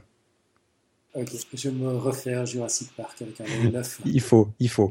Euh, ça peut paraître bête de parler de ces points-là. Euh, pourtant, est-ce que Madame Michou aurait vraiment appris ces théories autre part que dans un film à grand budget ? Mmh. Est-ce qu'elle aurait lu le livre de Bakker ou ceux de Horner avant de s'endormir ? Non, absolument pas. Donc on peut dire que Jurassic Park a eu son importance relative, c'est vrai, dans le sens qu'il n'y a pas eu de découverte faite, mais c'est difficilement mesurable, mais ça a quand même eu une influence réelle. Pour poursuivre sur les dinos, que je vous dise T-Rex, Raptor, Brachiosaure et Galliminus, il y a de fortes chances que les images qui vous viennent à l'esprit soient celles de Jurassic Park. Pourtant, ah ouais. Tout n'est pas exact, malheureusement, loin de là. Euh, on est en, c'est en partie euh, conscient de la part, euh, notamment de Steven Spielberg, et des fois c'est totalement inconsciemment qu'ils ont fait des erreurs. Euh, sur le T-Rex, par exemple, pour commencer par le plus grand, euh, non, il ne courait pas à quarante kilomètres à l'heure, ce qui déstabilise complètement une scène épique du film, mais à quinze kilomètres heure. Remarquez, c'est quand même assez euh, important pour ouais, que ça soit même... inquiétant pour la majorité d'entre nous. Absolument, hein. C'est quand même pas mal, hein. D'ailleurs, pendant qu'on y est, euh, pendant le film, Alan Grant dit « Surtout, ne bougez pas, le tyrannosaure ne vous voit pas si vous ne bougez pas. » Est-ce que c'est une info ou une intox ? Euh, bon, moi j'ai, j'ai lu le dossier, alors tu, tu vas pas me croire si je te fais une réponse spontanée. Alors en fait, c'est un peu des deux. La plupart des prédateurs sont attirés par le mouvement et ont une vision très faible, très mauvaise. On peut donc penser par analogie que c'était la même chose pour le tyrannosaure.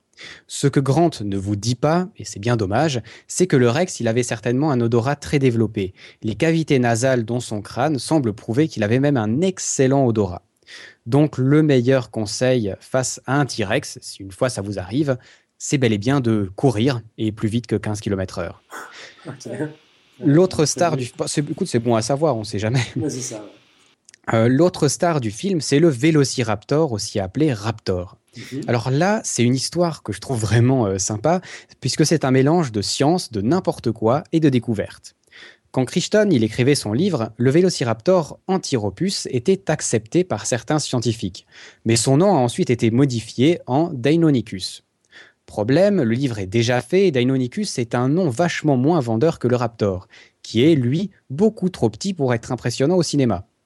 Coup de chance, pendant le tournage, l'Utah-Raptor fut découvert, pile avant le bon nom et la bonne taille. Stan Winston, qui travaillait pour les effets spéciaux de Jurassic Park, a dit « Nous l'avons fait, puis ils l'ont découvert. » C'est sympa ça, non ? C'est pas mal, j'avoue. Comme quoi, des fois, la science-fiction, la science, ça se rejoint un jour ou l'autre. Mais bon, dans l'absolu, il ne faut quand même pas inventer des dinosaures en espérant qu'ils seront découverts un jour. Euh, le raptor, juste demander aux auteurs de, de faire gaffe quand même aussi, quoi. Dans quel sens ? Bah, s'ils inventent un truc trop horrible euh, et que ça ah oui, c'est vrai. Et qu'on le découvre, ça... Faut que c'est des ossements, franchement, ça fait plus peur, quoi. On va savoir.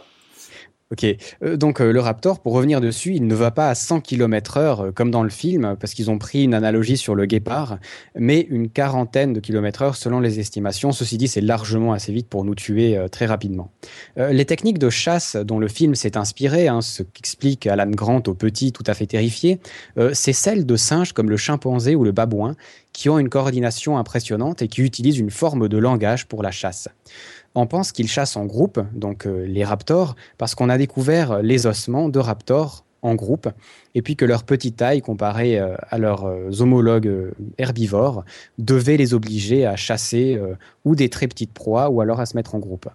Euh, même si on ne pourra jamais prouver ces théories, elles restent le plus vraisemblable et c'est inspiré de vraies études scientifiques sur les animaux contemporains. Euh, petite note, je dis chaque fois qu'on ne saura jamais. La réponse, elle est simple, c'est que même si on arrivait à cloner un dinosaure, ça ne serait pas un vrai dinosaure. Ce serait un animal qu'on a reproduit qui ressemblerait à un dinosaure, mais impossible, par exemple, de reproduire un comportement puisqu'il n'est pas forcément dans l'A D N, c'est euh, par ses parents, et cetera. Donc on ne saura jamais comment le dinosaure était vraiment, à part si on emprunte le TARDIS de Doctor Who. Autre grosse erreur... Une référence qui fait plaisir aux femmes. Ah oui, je sais, je sais.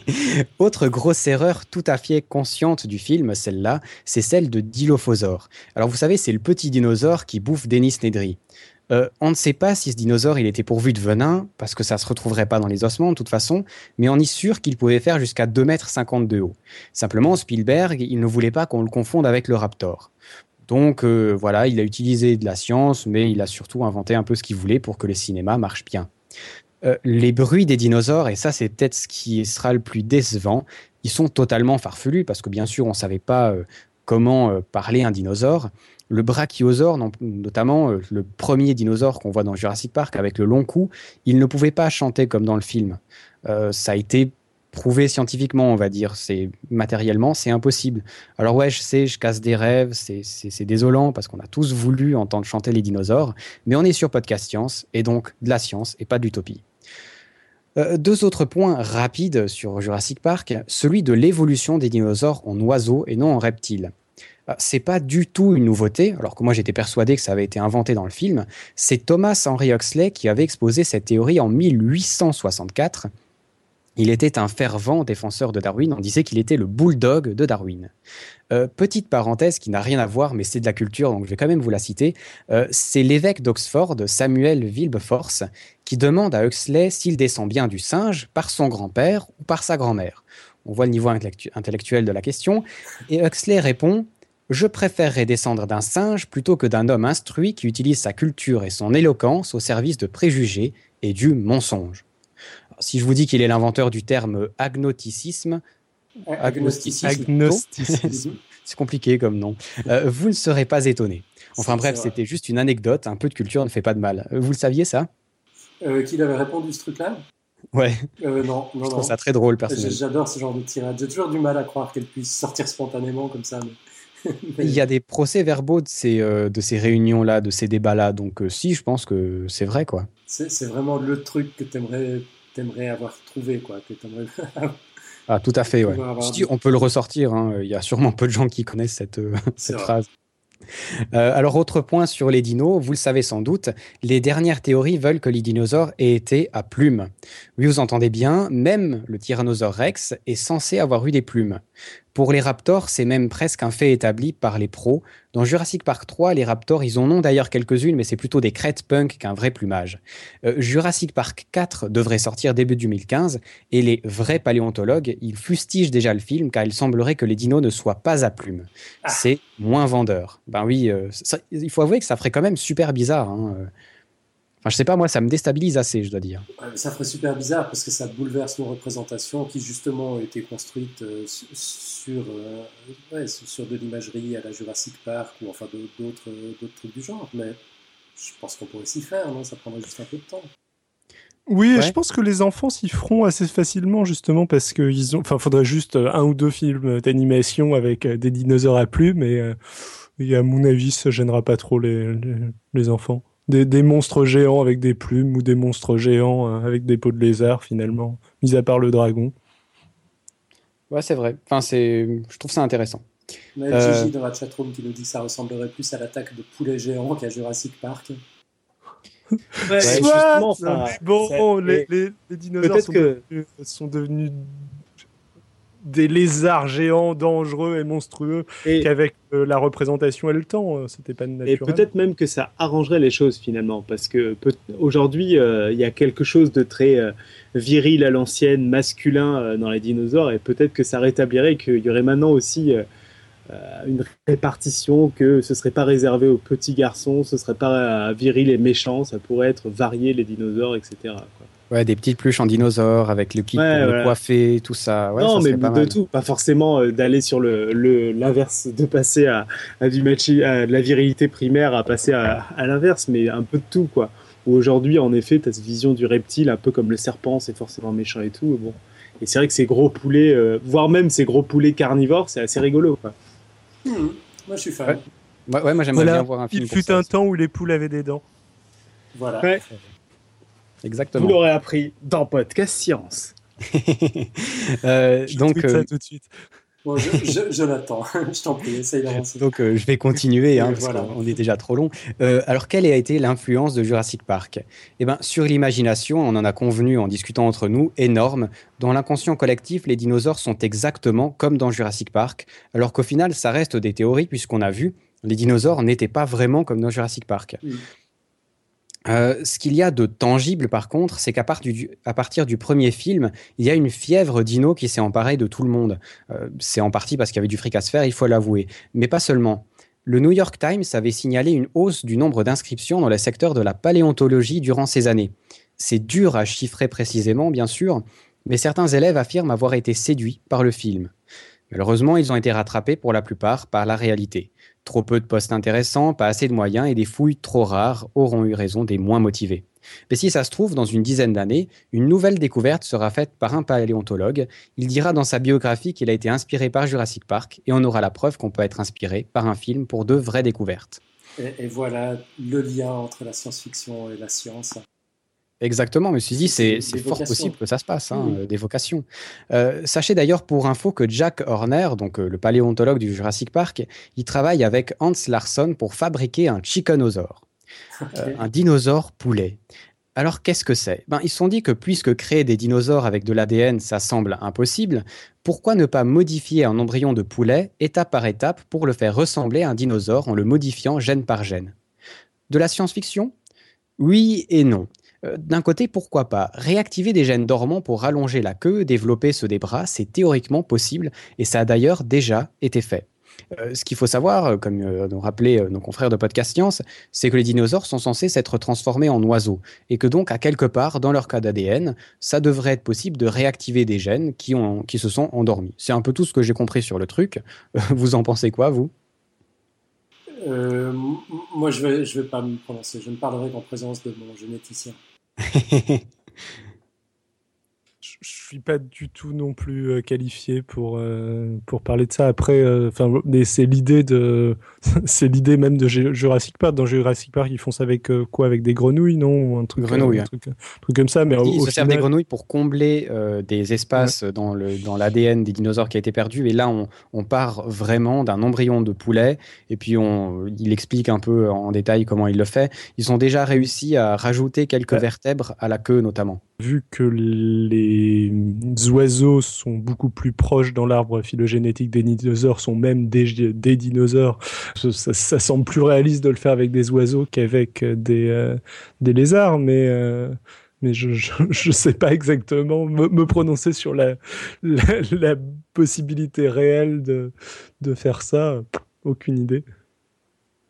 Ouais, ben, il reste que c'est intéressant, on verra dans les prochaines années, et ça fait un bon lien pour la suite.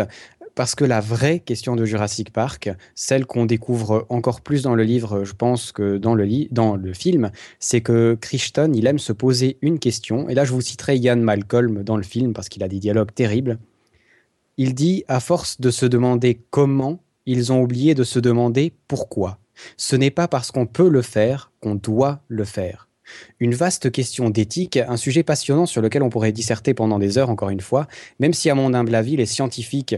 et ça reste mon avis très subjectif pour désolidariser Alan, les scientifiques se foutent bien mal de ces questions.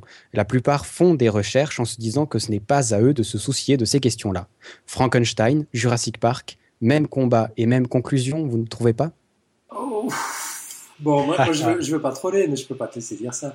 Non, attends, il y, y, y a des discussions permanentes dans la communauté scientifique. Des discussions, mais est-ce qu'il y a vraiment, tu vois, par exemple, ce Hans Larsson euh, qui modifie ses embryons de poulet. Alors, pour l'instant, ça reste la modification d'embryons, euh, c'est vraiment très faible, de toute façon, ce n'est pas reproductible, les embryons ne sont jamais portés à maturité, mais quand même, il est en train de bosser dessus, quoi. Donc, au final, je, je, oui, on se pose la question, mais on le recherche quand même parce qu'on se dit que si on ne le fait pas, quelqu'un d'autre va le faire.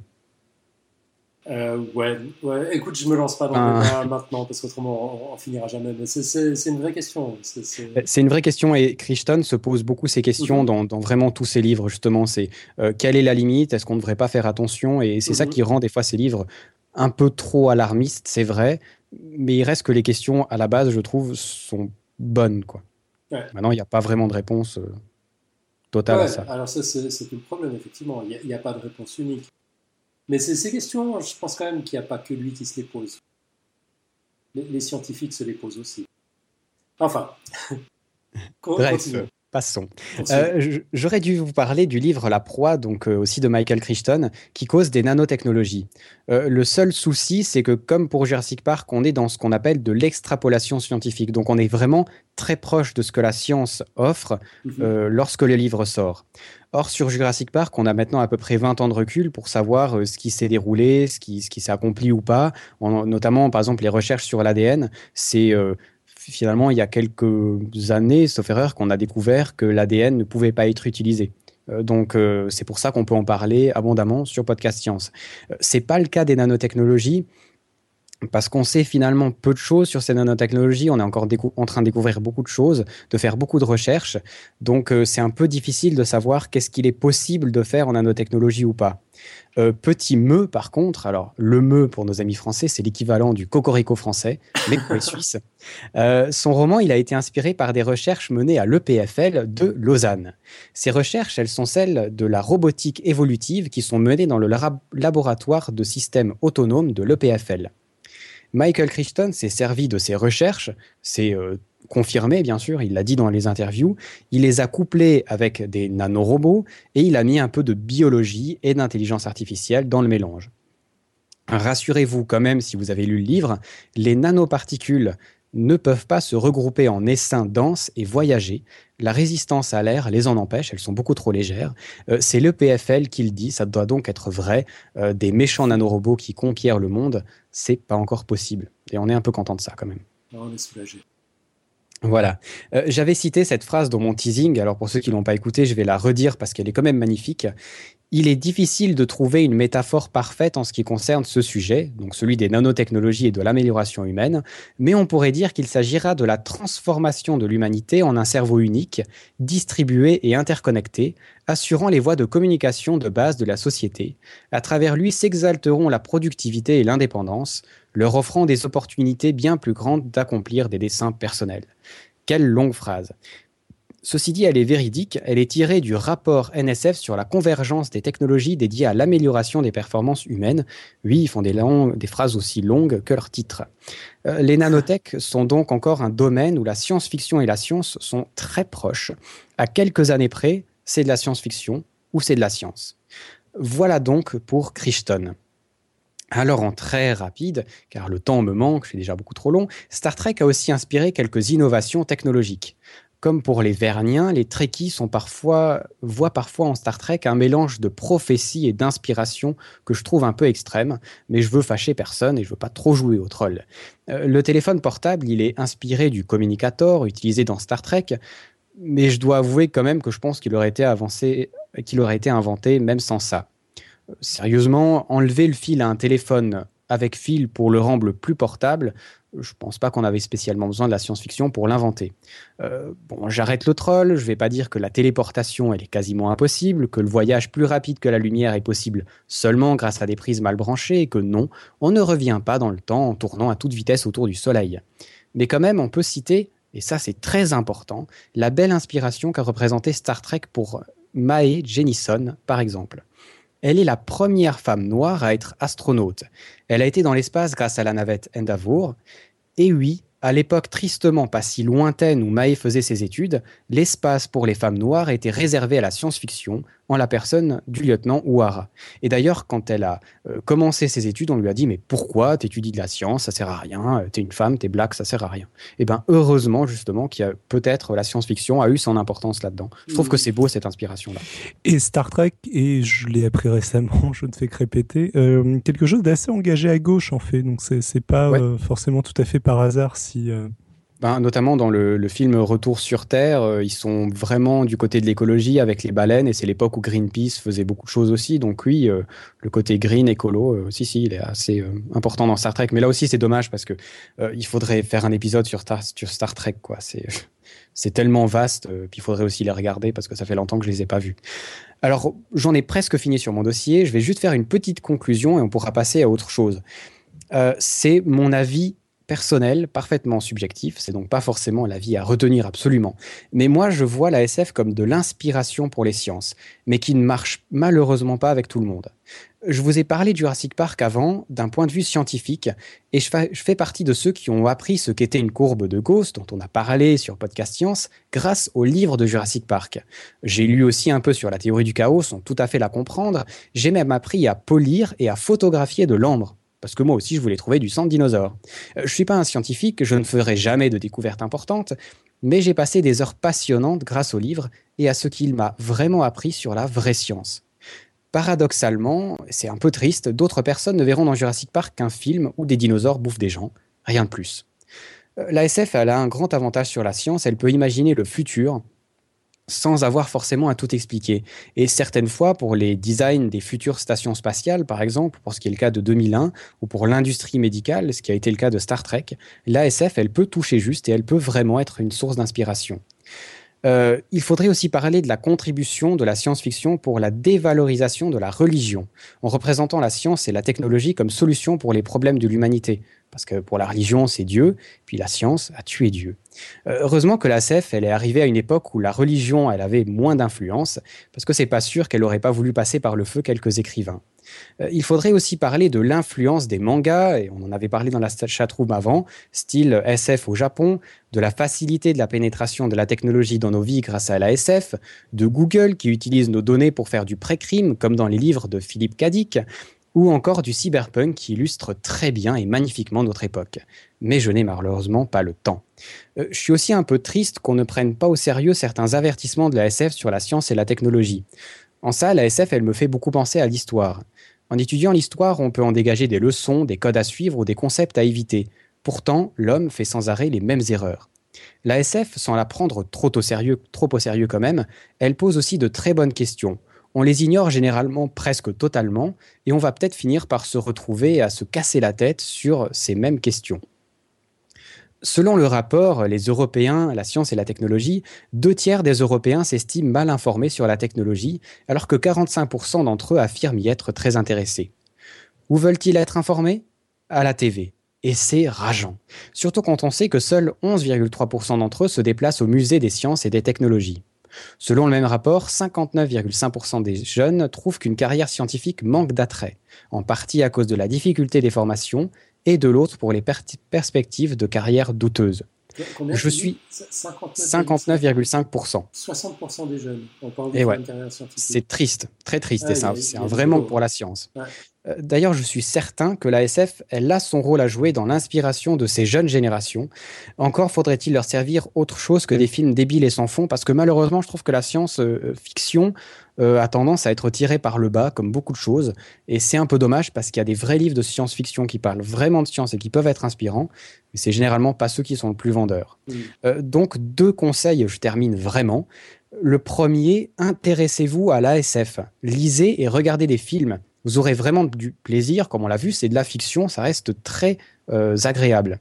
Et puis ensuite, comme d'habitude, allez plus loin que le livre, allez plus loin que ce qui est écrit, allez plus loin que le film que vous regardez. Intéressez-vous au sujet. On dispose de l'outil, à mon avis, le plus merveilleux qui a jamais été créé, Internet, qui nous permet d'avoir une connaissance énorme. Utilisez-le, pas seulement pour voir des vidéos de chats débiles, mais aussi pour apprendre, et pourquoi pas, par le biais de la science-fiction. Voilà, voilà, j'en ai fini avec mon dossier, j'espère qu'il a été intéressant. Qu'est-ce que vous pensez de tout ça ? euh, Écoute, moi j'en pense que c'était passionnant. Un, un, un immense merci. Euh, je, j'en pense aussi que je suis un petit peu frustré, parce que je me rends compte qu'il y aurait eu, il y aurait eu beaucoup plus à en dire encore. J'espère que tu reviendras nous faire un, un follow-up. Avec plaisir, je dis, il y en a certainement euh, d'autres qui seront plus pointus sur la science-fiction, qui pourraient peut-être encore développer d'autres choses. Ben, enfin, je pense aussi que, enfin, si jamais on, on fait un second épisode là-dessus, il y aurait tout à fait moyen de se concentrer, de se concentrer sur un genre particulier, genre le cyberpunk. Euh, le si, cyberpunk euh... est passionnant, se dit. Il ouais. y a un podcast, j'ai un doute maintenant sur lequel, qui avait parlé un peu de cyberpunk, et c'est vraiment hyper intéressant euh, parce qu'ils ont pensé un peu l'économie et le réseau euh, mmh. avant que ça arrive. Et ça, c'est vraiment passionnant, mais ouais, on n'avait ouais, pas le temps malheureusement. Ben, je trouve que Il y a, il y a aussi plusieurs aspects, il y, a, il y a les différents styles, mais il y a aussi effectivement les différentes façons dont s'est mêlée euh, la science, avec la, là, dans ce que tu as abordé, je trouve qu'il y a, il y a science-fiction et science, et puis, euh, d'une certaine manière, il y a, il y a euh, fiction et science. Sans, sans, sans savoir si c'est de la science-fiction ou pas, on s'en fiche. À partir du moment où il y a quelque chose de, de scientifique dans le... Et c'est, c'est deux choses très, très différentes, je trouve. C'est-à-dire... Euh, enfin, je ne sais pas si c'est clair. Si, si, il y a juste un truc que j'avais oublié de dire, et c'est vrai, je l'avais noté dans mon autre dossier, que Stephen Hawking, il se disait influencé par la S F, hein, il l'a vraiment dit. Euh, c'est Docteur Non qui nous le dit, on le salue dans la chatroom, hein, qui est un grand connaisseur de la S F. J'ai honte d'avoir parlé devant lui. Bon, il n'y a, a, a pas de raison. Tu, tu, tu peux être fier d'avoir parlé devant Docteur Non. Bah, excellent, excellent. Quelqu'un a quelque chose à rajouter? Alors moi, j'ai une question euh, sur quelque chose de, dont tu avais dit que tu ne voulais pas parler en détail, mais, euh, mais je suis très curieux. Euh, quand tu as fait le, la petite revue de, de certains genres de la S F, euh, tu as cité alors, l'espèce fantasy, je ne suis pas sûr de, sa, de savoir ce que c'est, et surtout le planète opéra, je pense que c'est la première fois que j'entends, euh, que j'entends cette expression, et comme je suis très curieux et très flemmard et que je n'ai pas envie d'aller regarder sur Wikipédia, je veux te le demander là maintenant. Non. C'est quoi J'allais le... dire d'aller regarder dans Wikipédia, mais sauf erreur, il y a assez peu de différence entre la space fantasy. C'est il y a aussi euh, l'aspect magique, sauf erreur, qui est mmh. un peu rajouté. Tu vois, ce que théoriquement dans la science-fiction, il y a au pire il y a des choses qu'on ne sait pas, mais il n'y a pas vraiment de magie. Euh, par contre, entre le space opéra et le planète opéra, c'est juste l'endroit où ça se trouve. Euh, dans le space opéra, ça se situe dans l'espace, et le planète opéra, c'est vraiment ciblé euh, euh, sur des planètes ou entre planètes plus que vraiment dans l'espace. Sauf à, par exemple, le, le Dune, de... Dune, par exemple, ce serait du coup du planète opéra plutôt. Il me semble, mais j'ai pas voulu en parler non plus parce que c'est comme la hard science, tu vois, c'est censé être un, un domaine de la science-fiction qui est vraiment très proche de la science. Le problème, mmh. c'est que ça évolue avec le temps. Tu vois, quelque chose qui sera précis par rapport... Euh, ben voilà, Docteur Non répond, un planète opéra se passe sur une planète qui tient un rôle dans l'histoire. D'accord. Donc voilà la, la vraie définition. Les planétaries romances, ouais, tu vois, dès que tu commences à parler avec des fans de science-fiction, ils te citent sans arrêt des mots. Et je te jure qu'il y a, il me semble qu'il y a des trucs, des mots, et des, des domaines qui sont inventés pour un seul livre, tu vois. Genre, on n'a pas mmh. le su où le classer, alors on se dit, bon, ça, c'est du machin. Ouais, je trouvais que ça n'avait pas vraiment de sens euh, d'en parler, quoi. Bon, bah en tout cas, pourquoi pas une, euh, un, un retour là-dessus euh, avec toi et Docteur Non, si jamais il est motivé dans la, dans la chatroom. Parfait. Bon, on, on fixera la date dans les coulisses. Great. Bah écoute, euh, encore merci, Jonathan. Ben, pas de problème, j'espère que j'ai, j'ai réussi à vous passionner un peu sur le truc. Bah ouais, bah t'as, t'as fait ce que tu réussis à faire chaque semaine, finalement. Tu nous as emmenés dans, dans un univers qu'on, qu'on connaissait pas forcément. On s'est laissé emmener avec beaucoup de plaisir. Et, et on a envie d'en savoir plus. C'est, c'est juste parfait. Eh ben, merci. Euh, on va évoquer rapidement ce dont on va parler la semaine prochaine. Alors, euh, on, on l'a dit, c'est Guy Doyen, journaliste scientifique, passionné d'espace, auteur du blog guy doyen point f r, qui nous expliquera pourquoi c'est important l'exploration spatiale. Alors, voilà ce qu'il nous en dit. Pourquoi est-ce que nous explorons ? L'exploration a façonné et changé le cours de l'histoire humaine. Notre nature profonde nous incite à repousser les limites et voir ce qui se trouve au-delà de l'horizon. Notre envie d'explorer est alimentée par la curiosité qui nous pousse à rechercher et à comprendre l'inconnu. Inévitablement, les nouvelles connaissances obtenues soulèvent de nouvelles questions, de nouvelles possibilités, de nouveaux horizons à explorer, et le cycle d'exploration et de découverte recommence. L'exploration spatiale signifie plus que simplement voir ce qui se trouve derrière l'horizon. L'exploration nous aide à mieux comprendre notre planète, notre système solaire, notre univers et nous-mêmes. À chaque fois que nous explorons une nouvelle destination, découvrons une nouvelle planète ou faisons une percée technologique, nous sommes récompensés. Pas seulement par le fait d'avoir satisfait notre curiosité, mais avec des bénéfices et applications tangibles que nous pouvons utiliser ici sur Terre. Alors que nous nous élevons pour relever les défis de l'exploration spatiale, nous améliorons nos connaissances scientifiques, favorisons la croissance économique et technologique et inspirons une collaboration et une réussite mondiale. Le cœur même de l'exploration spatiale, c'est le désir d'explorer l'inconnu et d'utiliser les connaissances obtenues pour servir l'humanité. Waouh, il n'a pas encore fait son dossier, mais j'avoue que je suis déjà, je suis déjà conquis là. Il m'a, il m'a totalement convaincu avec son, son pitch. Bon, on en revient à la question du, du voyage, quoi. C'est ce besoin fondamental de, de l'être humain, de toujours aller voir ce qu'il y a derrière l'évidence, de toujours aller gratter un peu plus loin. Moi, je trouve ça passionnant et j'avais déjà parlé un peu sur VoyageCast du voyage spatial et j'aimerais bien en reparler aussi. En même temps, je me demande si ça intéresse vraiment beaucoup les gens et c'est le problème qu'a, euh, je pense, la NASA et tous ces endroits-là. Euh, les gens se disent, bon, euh, tu vois, en même temps, c'est un peu bizarre, ils ont un discours un peu spéciaux parce qu'on a été sur la Lune euh, en soixante-huit, sauf erreur. Hein. Depuis, on n'y est plus retourné, enfin... Euh, On y est retourné, mais ça fait depuis quelques années qu'on n'y va plus. On a la station internationale. Bon, est-ce que ça excite toujours les gens, ça ? Tu vois, je, je me pose la question. Moi, je sais que ça m'excite à fond. J'aimerais partir dans une fusée demain, mais j'ai pas l'impression je... que les jeunes soient passionnés par ça, quoi. Je me trompe peut-être. C'est peut-être euh, le... l'influence de Florence Porcel, pour le coup. Mais j'ai, euh, j'ai l'impression que ça redémarre et que ça recommence à intéresser fortement les gens. Qu'il y a eu un long passage à vide de, de plusieurs dizaines d'années. Je, je fais peut-être erreur. Je pense qu'on bah, le, là, euh, on commence à reparler de euh, très sérieusement d'envoyer des gens sur Mars. Mmh. Euh, le, je, je pense que ça revient à la mode, que ça redevient un horizon euh, intéressant. Je sais pas du tout pourquoi. Euh, je trouve ça cool parce que moi aussi ça m'intéresse. En tout cas, je, je trouve ça pour tout un tas de raisons. On aura peut-être l'occasion d'en parler la semaine prochaine. Enfin, je veux dire, euh, on aura forcément l'occasion de, d'en parler la semaine prochaine. Je, je trouve ça très intéressant de, de, de développer l'exploration spatiale. Et puis, on est, on est un podcast, un comité de lecture. On a du peer reviewing en temps réel. Chaque fois qu'on dit une bêtise, la chatroom nous le signale. Donc, le, le, la, la soixante-neuf, la Lune, oui. Exactement. Ma faute. Pas soixante-huit, c'était, c'était Mais je fais pas partie de Podcast Science. Je suis qu'un voyageur. Hein. C'est pour ça que je dis des conneries. Euh, ce soir, tu fais partie de Podcast Science. Nous aussi, on dit plein de conneries, mais tu vois, on, on, on les rattrape tout de suite. Donc, c'était Apollo onze. Euh, et puis, on a, on a atterri sur la Lune le vingt juillet mille neuf cent soixante-neuf. C'est, c'est vrai, ça fait, ça, ça fait trop longtemps, il faut, il faut regarder. Euh, bon, c'est qu'un détail, hein, mais justement, en parlant de Florence, le truc Mars One qui propose d'envoyer des gens sur Mars, auquel participe Florence Porcel, justement, enfin euh, comme candidate, a deux cent soixante mille candidats. Donc, il y a au moins deux cent soixante mille personnes qui seraient intéressées à eux-mêmes aller sur Mars. Donc, à mon avis, ça fait, ça fait quand même un paquet de monde qui, qui sont intéressés juste par... l'idée de, d'aller juste voir ce qu'il y a et compagnie, quoi. Ça m'angoisse complètement. Il y a les soixante mille personnes prêtes à faire ça. Ouais, alors ça, c'est un autre débat. Moi, je, je débat. Florence fait des articles hyper intéressants sur son blog que j'invite tout le monde à, à lire sur justement ce truc-là. Et moi, je débat avec elle parfois dans ses commentaires. Bon, c'est euh, oui, ça soulève énormément de questions, quoi.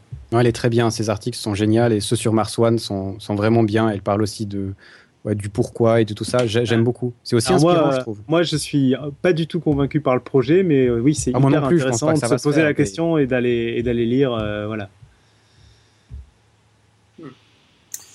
Ok, on va parler maintenant un peu du quiz du mois. Alors, on avait entendu avant les vacances les réponses de François Verzépuy qui disait Intox. Donc, oui, pardon, je, je vais peut-être juste rappeler quel était le, le, le quiz du mois.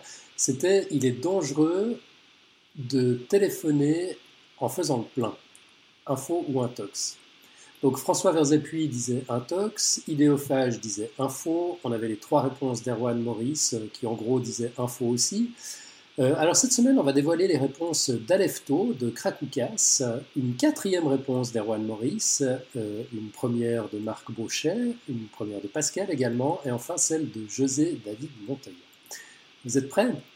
Notre fidèle Alefto d'abord. Salut, j'arrête les réponses audio, je me sens un peu seul, c'est dommage ça, Lefto. Euh, pour le quiz, pas de réponse tranchée. A priori, ça revient à demander si l'on peut enflammer une atmosphère riche en hydrocarbures avec l'activité électrique d'un G S M. Avant les G S M, il fallait déjà éteindre les moteurs pour cette raison, ce qui est étonnant, car il y a, je pense, plus de risques d'étincelles au démarrage qu'en laissant tourner. Je ne pense pas qu'il y ait d'étincelles dans un G S M à aucun moment, donc le simple courant circulant peut-il jouer ce rôle ? Il y a probablement un risque théoriquement, mais l'expérience tente à montrer le contraire. Peu de stations-service ayant explosé depuis longtemps. Donc le risque doit être statistiquement très faible, mais pas nul. À bientôt pour euh, continuer à démonter les, les légendes urbaines. À Lefto. Excellent, bah, bon réflexe les statistiques à Lefto. Donc euh, en gros à Lefto il nous dit euh, pas cent pour cent intox mais presque. Bon, par contre, renoncer à la contribution audio de peur d'être le seul est très très discutable. Krakoukas, lui, n'a pas hésité à faire progresser la science d'un bond. On l'écoute. Salut Podcast Science, ici c'est Krakoukas et je voulais répondre au quiz du mois, donc euh, je pense qu'il n'y a aucun danger. Et pour vous le prouver, là je suis en ce moment même dans une station. Donc voilà, Lefto aurait été seul finalement, le pauvre Krakoukas, j'espère que servir la science était sa joie. En gros, il disait info. Et puis Erwan Maurice remet ça également. Bonjour, dit-il.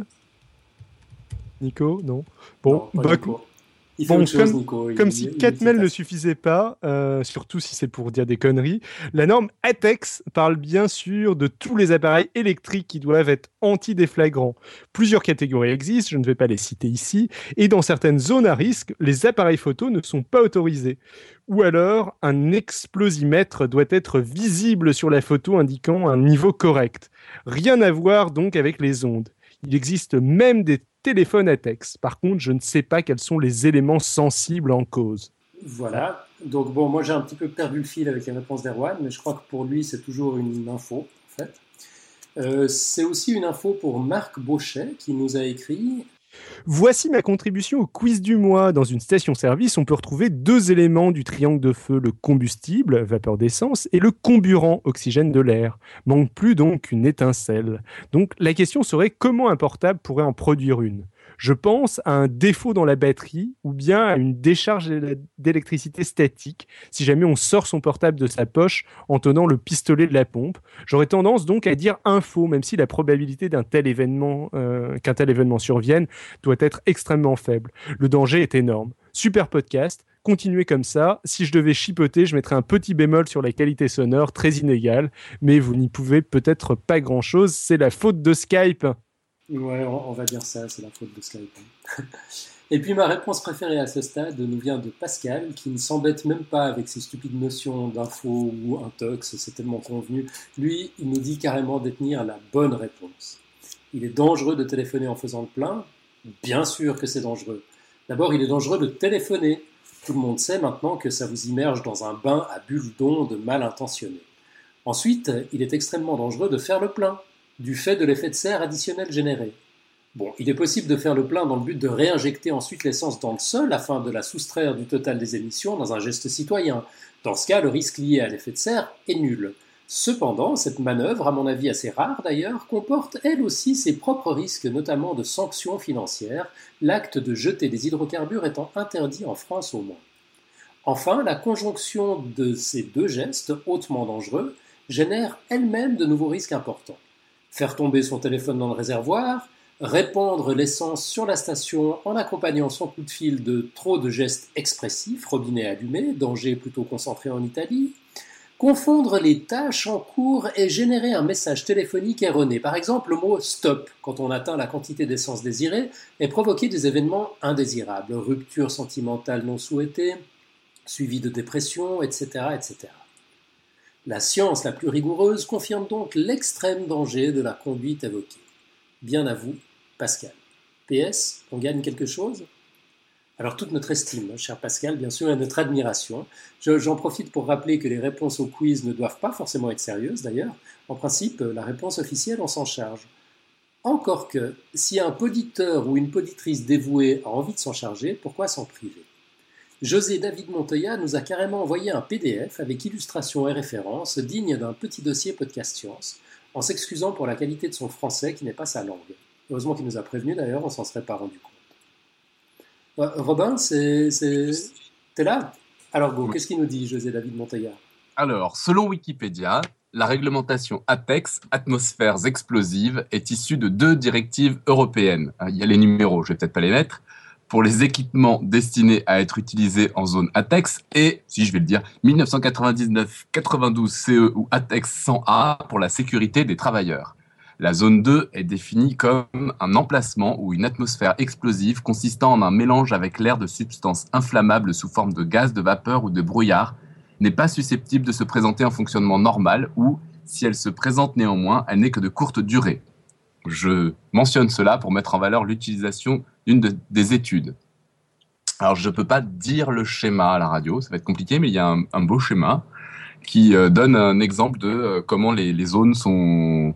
Voilà, comment on présente les zones mm-hmm. de différentes catégories. Alan Bozek a fait une simulation de Monte-Carlo. Donc une simulation de Monte-Carlo, c'est une méthode statistique basée sur le hasard. Oui, euh, j'en avais parlé d'ailleurs, il me semble, dans le dossier sur le hasard, pour vérifier la possibilité de l'ignition du combustible dans une catégorie trois, c'est-à-dire une zone deux. Ah, et alors là, il va falloir être compliqué. C'est, oui, c'est compliqué, oui, d'accord. C'est zone zéro, catégorie un, zone un, c'est, oui. Ouais, c'est ça, autrement, ce serait très simple. Pourquoi faire simple quand on peut faire compliqué ? Et il a trouvé une probabilité de un sur un million. Il indique aussi que le corps d'un mâle humain a une surface d'environ dix-huit mille centimètres carrés et une capacitance... C'est-à-dire vache, une capacité électrique. Dans la plage de cent à trois cents P F. C'est des picofarads. C'est une unité de, de capacité électrique dérivée du système international qui doit son nom à Michael Faraday.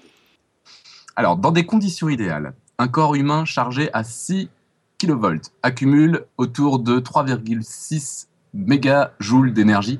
C'est pas sympa de me faire lire un truc avec ça parce que J, il faut que je réfléchisse trois heures pour savoir ce que c'est. Mais tu t'en sors très bien. Plus que suffisant pour enflammer un mélange dangereux dans des conditions idéales. Le ratio de la charge d'un téléphone mobile par rapport à un corps humain est insignifiant dans ces circonstances.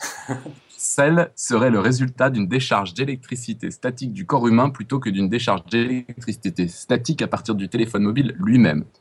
Cependant, Peter B. Latkin mentionne que les téléphones sont équipés de batteries. Les batteries contiennent assez d'énergie de sorte que si elle est éjectée en même temps dans un arc, cet arc pourrait contenir l'énergie suffisante pour enflammer un mélange essence-air.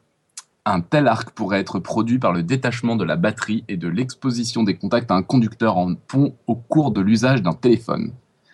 Fait qui est confirmé par Alan Bozek, qui indique que le plus grand risque était associé à la chute d'un téléphone mobile sur une surface dure. Finalement, Adam... Alors, je ne sais pas de quel nom c'est. Borges, voilà. Indique que Coates a enquêté sur les incidents à travers le monde où un téléphone mobile a été accusé d'être le responsable. Il n'y a trouvé aucune preuve d'un tel lien. Euh, et donc, à la place, il a conclu que les feux étaient provoqués par l'électricité statique du corps humain. Même si la possibilité d'un tel, qu'un tel fait se produise est très mince, la plupart des fournisseurs de téléphones ajoutent une précaution pour l'utilisation du téléphone dans des environnements explosifs. Pour conclure, c'est une intox. Et voilà. Avec les sources, tout ça, tout ça. C'est vrai qu'on l'embauche finalement, lui. Hein. Ah ouais, ouais, alors, quand il veut. Non, c'est, c'est, c'est impressionnant. Euh, bah, qui veut encore d'une réponse officielle Podcast Science après ça ? Bah, franchement, ouais, bah, du, coup, euh, du coup, ça y est, on l'a la réponse officielle. Ils ne peuvent plus envoyer de réponse. Ouais, hein. Bon, par contre, j'étais quand même tombé sur un petit truc que j'ai envie de partager avec, avec ah. tout le monde et puis euh, je n'ai pas eu le temps de le préparer. Donc, euh, bon, on en reparlera quand même un petit coup la semaine prochaine avant de lancer un nouveau quiz. Dans la chatroom, il y avait Courju qui demandait euh, le quiz, euh, la question c'est s'il est dangereux de téléphoner en faisant le plein ou juste d'avoir son téléphone allumé ? C'est, c'est pas pareil. Alors, dans, dans les stations-service, on interdit carrément l'utilisation du téléphone. Euh, alors, je ne sais pas, puisqu'on est censé ne pas l'utiliser du tout. Est-ce que le fait de l'avoir allumé, le fait de s'en servir... Enfin, en, en fait, comme c'est une grosse intox, ce truc, c'est, c'est, c'est basé sur un principe de, de précaution qui ne trouve aucune justification rationnelle. Euh, c'est, c'est difficile de, de répondre, quoi. Il n'y a, a pas plus de danger en téléphonant qu'en ayant son téléphone en veille. Il n'y a pas plus de danger avec un téléphone qu'avec n'importe quel autre appareil euh, électronique. Ouais, et puis moi, je, je me suis posé une question cet été. Euh, j'ai, j'ai pas de voiture, alors c'est ce genre de truc que j'y pense pas tellement, mais, mais en vacances j'ai, j'ai loué une voiture, j'ai fait deux trois fois le plein. Et puis le, le premier truc que je faisais, c'était de fermer la voiture à clé avec la télécommande de, du, du verrouillage de, de la voiture. Je me suis demandé si c'était pas le même genre d'onde que, que celle des téléphones portables. Je suis allé regarder. C'est pas la même plage de fréquence, mais c'est exactement évidemment le, le même type d'onde. Et ça, personne n'a pensé à l'interdire en fait. Donc euh, ouais, c'est, c'est, c'est une énorme fumisterie ce truc. C'est complètement ridicule. Il n'y a jamais eu un accident de... de Enfin, à part celui qu'on a entendu en direct là, de notre éditeur qui s'est, qui s'est sacrifié pour, pour, pour faire avancer la science. C'est ça. Cracoucas, il euh, n'y a, a, a jamais eu de, de station-service qui a explosé à, à cause d'un téléphone portable. Donc, en fait, ce que je vais partager avec vous la, la semaine prochaine, c'est, c'est une expérience d'une bande de fous qui s'est acharnée pour voir vraiment quel, quel type d'étincelle il fallait pour faire, pour faire exploser une station-service. Et puis, c'est, c'est très drôle. J'ai, j'ai hâte de partager tout ça. Bon, la prochaine fois, on se fait euh, la même sur euh, le, les téléphones portables euh, au décollage d'un avion. L'interdiction ah, complète de tout appareillage électronique au décollage d'un, d'un ouais, avion. Alors, arrête, ça, ça, il faut. C'est vrai, c'est vrai. Il va falloir qu'on casse ce mythe une fois. J'ai, j'ai, j'ai failli euh, arracher les yeux de l'hôtesse la, la dernière fois que j'ai pris l'avion quand elle m'a interdit d'utiliser mon Kindle. Déjà que t'as... c'est forcément... Moi je, me suis, moi, je me suis fait retenir par, par ma copine de lui dire que, que son cerveau consommait plus que mon Kindle d'électricité. elle, elle est pleine de bon sens, ta copine. Je pense que c'était une très bonne idée qu'elle te retienne. Non, mais c'est, c'est fou, quoi. C'est au, au décollage, à, à l'atterrissage, que, qu'il y a toujours une agitation dans ces avions. Les, les enfants pleurent parce que je pense qu'ils sentent le stress de leurs parents. Et c'est là que tu voudrais juste écouter de la musique ou un podcast, on te fait chier avec ces histoires. Enfin bref. Alors, je, je, j'ai vu tout un tas d'explications euh, annexes, façon explications sociétales, genre euh, oui, euh, on veut que euh, les gens euh, n'aient pas de musique sur, le, sur les oreilles au moment où on donne les consignes de sécurité, ou, euh, mais je ne sais pas ce que valent ces explications alternatives, façon oui, euh, on vous raconte de la merde, mais il y, y a une autre raison derrière. Alors, moi j'avais une explication mais qui m'a presque calmé, sauf que je suis maintenant à peu près sûr que ça n'est absolument pas la bonne. C'est que, en fait, je me suis dit, en fait, ça vient pas du tout d'une raison technique à la con, du genre électricité, tout ça, mais c'est juste que comme la majorité des accidents sont en décollage et l'atterrissage, c'est pour qu'on ait la pleine attention des gens et mmh. que du coup, ils aient rien sur les oreilles. Mais on est tous tellement à bougonner parce qu'on nous fait chier avec ces contraintes que du coup, enfin moi j'écoute rien, j'ai jamais suivi. Et sinon, il y a une excellente vidéo là-dessus de College Humor euh, oui. qui, qui répond à ce problème. Ouais, on, on mettra le, le lien dans les notes de l'émission, c'est vrai. Enfin, la réponse au problème. Ça, on n'a pas besoin de lancer un quiz, on connaît déjà la réponse. Non, oui, là, là, moi, je, je, je, je pense qu'on va légèrement non. orienter les réponses après. Le quiz, il y a une vraie question, c'est d'où vient cette connerie, quoi. Alors ouais, c'est encore que ce soit faux, ok, mais d'où ça vient ? Qui, mm-hmm. un jour, a dit, les gars, euh, interdisons les objets électroniques, quoi. Mm-hmm. Oui, et puis, en, en fait, on ne t'interdit pas encore de lire le journal ou de lire un livre, tu vois. Donc, même cette histoire de, d'attention... Qui, qui ouais, c'est bon. C'est pour ça que je te dis que c'est, ça tient pas, hein, mon, ah ouais. mon truc. Ça, ça me paraissait une explication plausible, quoi. L J J nous dit que ne pas éteindre son téléphone, c'est de la désobéissance civile au nom de la science. Je, je, suis, je suis assez pour, en fait. Bref, euh, sinon, on va, on va quand même enchaîner un peu. On a reçu quelques messages du bout du monde qui nous ont fait particulièrement plaisir. Celui de Robin Durio, d'abord.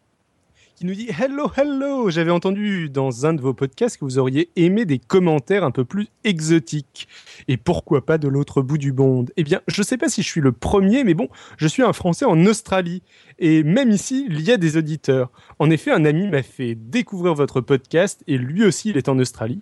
Donc, il y en a au moins deux. Youpi ! Euh, grâce à vous, mes journées de hot job me paraissent encore moins longues et monotones.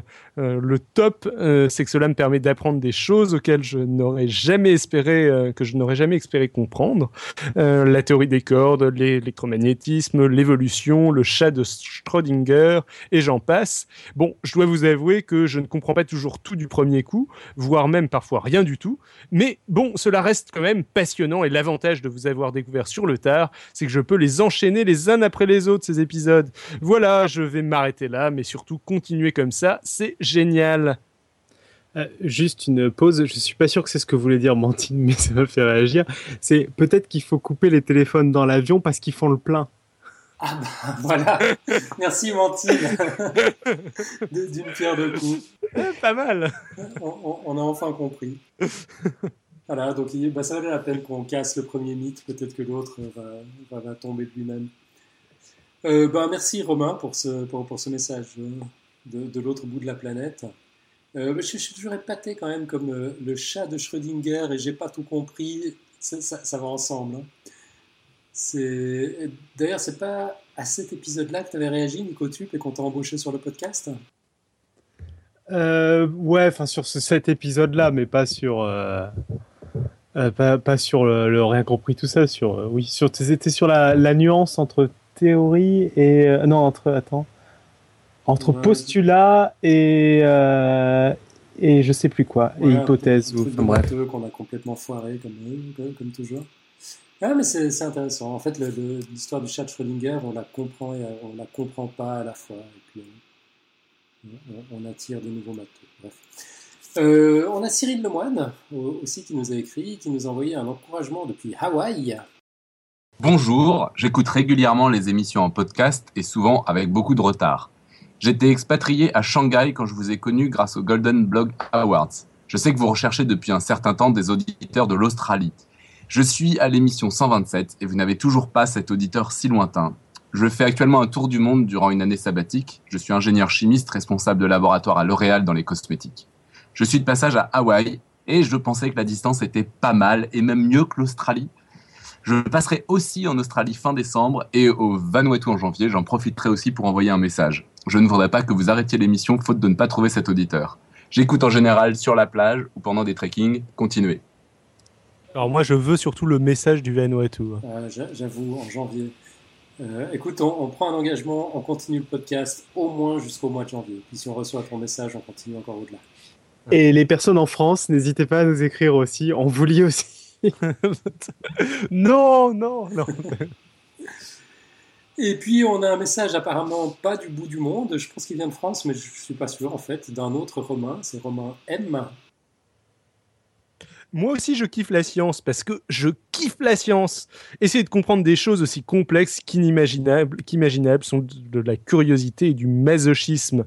En attendant la saison quatre, cheers guys, Romain M. Merci Romain, ça me permet de rebondir. Euh, Jeanne nous a enregistré un nouveau billet de la série Pourquoi je kiffe la science. C'est celui du blog Ça se passe là-haut.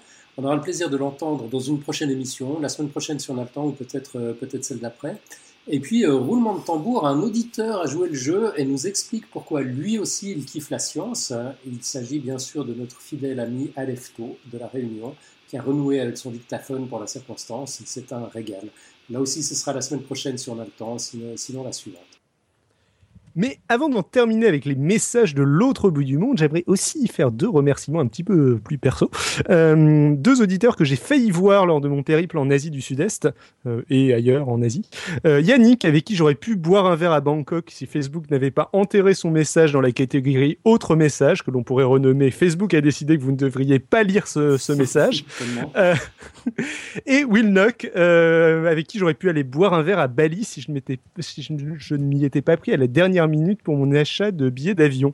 Euh, bref, euh, je n'ai vu personne, mais j'aurais pu et euh, ça m'a quand même fait euh, super plaisir d'avoir, euh, d'avoir ces propositions. Et si jamais vous habitez à l'autre bout du monde et que vous avez, vous avez aussi des petites chances de nous croiser, euh, surtout si vous habitez en Asie pour ma part. Dommage parce que Wilnock est très sympathique. Hein. Oui, il est très sympa. Enfin, il est très sympa. Je, j'ai, euh, je l'ai jamais vu en vrai, mais... En vrai non plus, mais... Ouais, hein. Ok, et puis bah là, on est arrivé à l'heure de la, de la mythique euh, quote. Alors, alors, je découvre que David, tu as été très inspiré, tu nous, as mis, tu nous as mis plein de trucs, mais on a quand même une tradition, hein. On demande à, à l'invité de venir avec sa propre quote. Alors, je propose qu'on, qu'on écoute déjà celle de, de Jonathan. Alors, elle est très courte, elle est de H G Wells qui a dit « Prédire le futur, c'est le modifier ». Donc, moi je dis « La science-fiction modifie le futur ». Ouais, ça me, ça, ça me pas mal. Ouais, ça, ça fait penser aux prophéties autoréalisatrices mmh. et, et à tous ces trucs-là, quoi, à partir du moment où... Mmh. Euh, ouais, ça, ça, ça me plaît bien. Attends, je, je note vite pour, pour les notes de l'émission. Donc, on a dit « Prédire le futur, c'est le modifier ». Et c'est H G Wells. Voilà. Un autre que j'ai pas, dont je n'ai pas parlé pendant le dossier, mais qui sera aussi follement intéressant à suivre. Ouais, c'est celui dont tu vas nous parler la prochaine fois. Certainement. Ouais. Et puis David, donc t'avais, t'avais quelques quotes aussi. Oui, euh, le, la première que j'avais notée, c'est elle est tirée de ton dossier, et c'est celle d'Isaac Asimov qui dit « On peut définir la science-fiction comme la branche de la littérature qui suscite des réponses de l'être humain au progrès de la science et de la technologie » que j'aime beaucoup. J'en ai deux, j'en ai... Allez, bon, ok, je les fais toutes ou pas ah, fais, fais celle qui t'inspire le plus. Euh, ok, bon, je vais passer celle de Marc Groschot qui est rigolote mais qui est pas trop dans le sujet. Euh... J'ai the, fu- the future is unwritten. There are best case scenario, there are worst case scenario. Both of them are great, to, fun to write about if you are a science fiction novelist, but neither of them ever happens in the real world. What happens in the real world is always a sideways case scenario. World-changing marvels to us are only wallpaper to our children. De Bruce Sterling, que je trouve okay. assez sympa. pas si jamais quelqu'un est OK pour la traduire à la volée, euh, sinon je, je tente. Je, je vais essayer de me lancer. En fait, elle dit un petit peu le contraire de, de, de ce que disait H G Wells, donc il y aura, il y aura pas débat. Pas tout à fait. Ouais, pas tout à fait. Allez, on, euh... on traduit, on, on débat après. Euh, donc il dit « Le futur n'est pas écrit ». Il y a les... il y a les scénarios optimistes, il y a les scénarios pessimistes.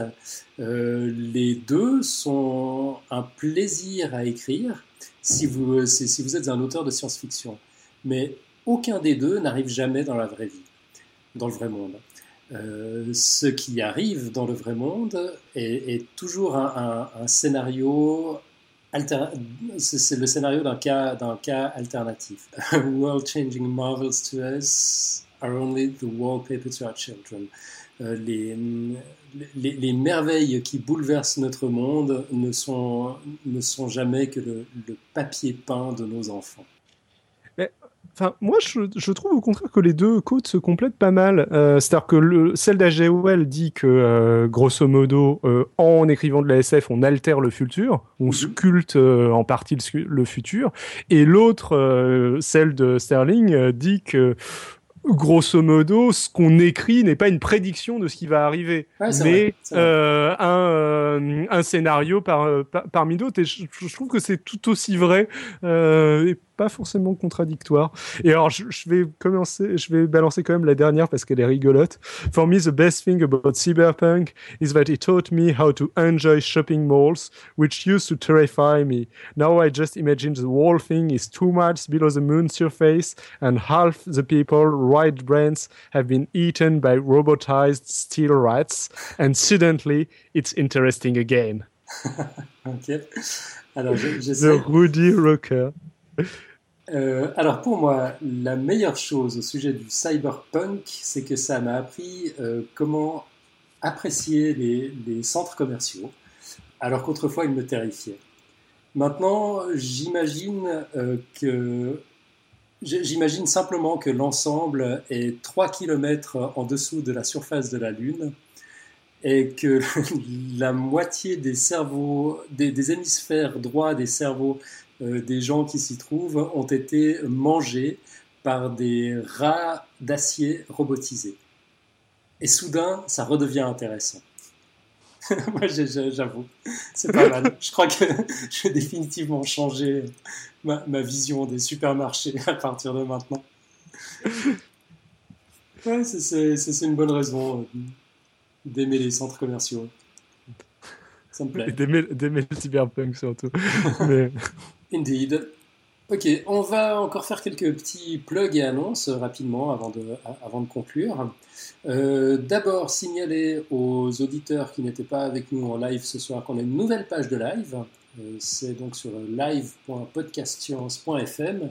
C'est euh, Nicotube qui nous a bricolé ça entre, entre deux activités. Je veux, tu, tu, tu veux nous en dire un mot rapidement, euh, Nicotube ?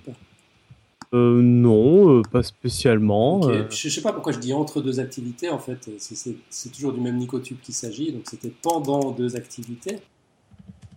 Euh, en fait, on lui a demandé de faire plein de trucs euh, en lien avec le podcast. Alors, bien sûr, il n'en a fait aucun, mais il nous a pondu une nouvelle chatroom, une nouvelle page de live à la place. Et puis, elle est, elle, elle est péchue quand même. Bon, on voit ce soir, avec tout le monde à bord, qu'il y a, il y a quelques bugs.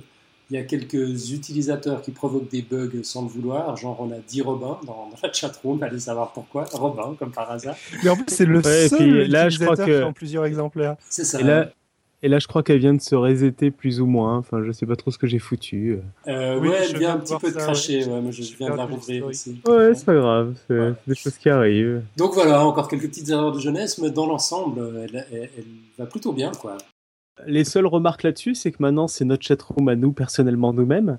Ce qui veut dire que bah, dites-nous ce qui vous plaît, ce qui vous plaît pas, ce que vous aimeriez avoir, et puis euh, on va essayer de l'améliorer pour en faire un truc aux petits oignons chez nous, quoi. C'est ça. Et pour, l'instant, euh, et pour l'instant, elle est comme le podcast en licence Beerware, donc elle est téléchargeable et installable chez soi pour, pour faire sa chatroom privée. En échange d'une shop de bière. En fait, au départ, tu voulais piquer celle de NipTech. Ouais, j'ai pas réussi à la faire fonctionner euh, chez nous, donc. Euh... Du coup, tu t'es énervé, t'en as fait une autre dans une autre technologie. Voilà, j'ai, j'ai pas tout compris parce que Niptech utilisait que des trucs que je connaissais pas et donc euh, du coup. Euh... Mais elle est pas encore aussi péchue que celle de Niptech. C'est en cours. Ouais, ça, ça viendra. Ça viendra.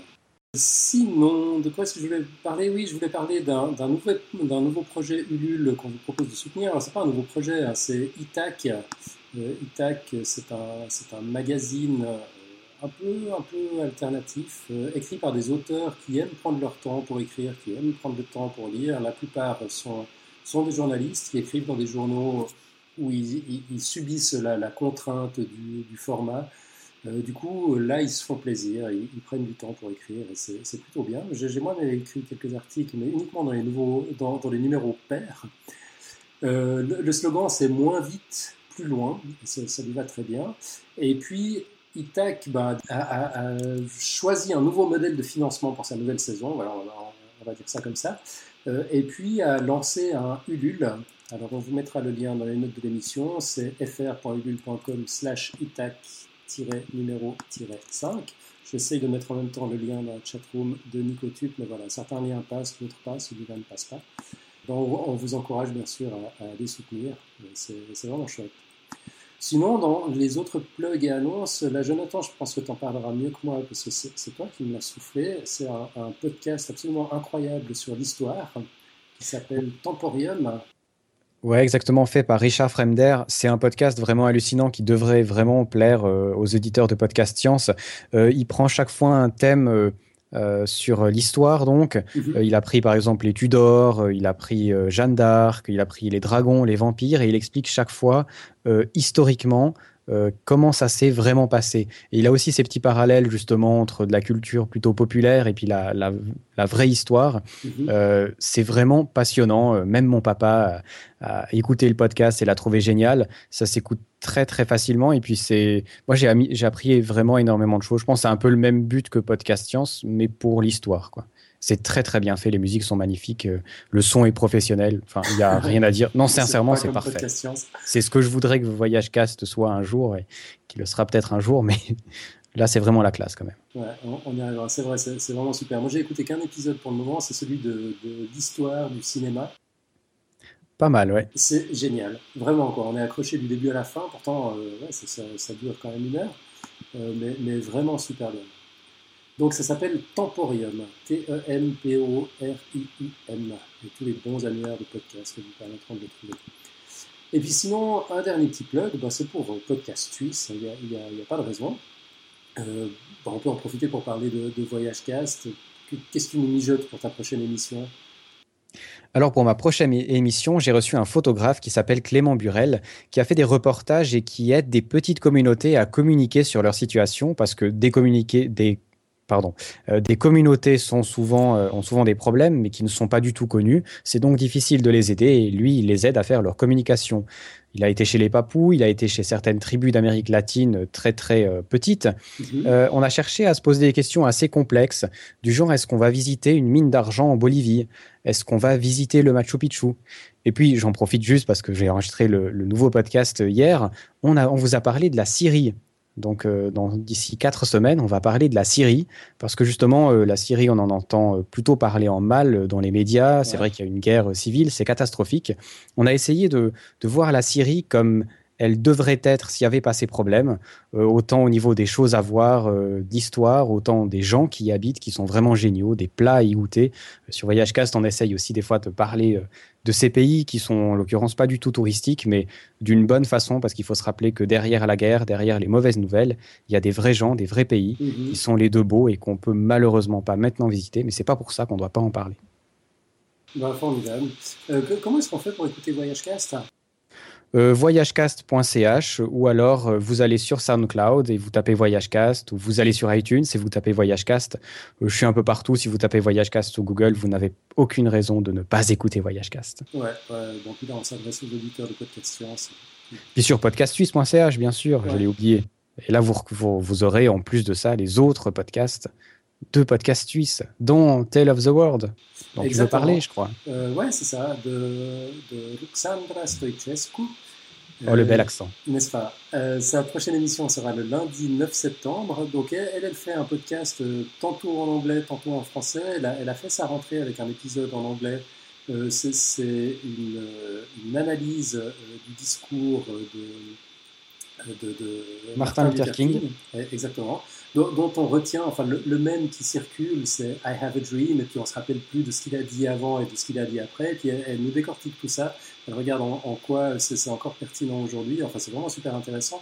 Le prochain, donc ce sera le lundi neuf septembre, ce sera en français, euh, et il annoncera le, le programme de la saison deux mille treize deux mille quatorze sous l'enseigne « Vivons-nous dans un ou plusieurs mondes ?»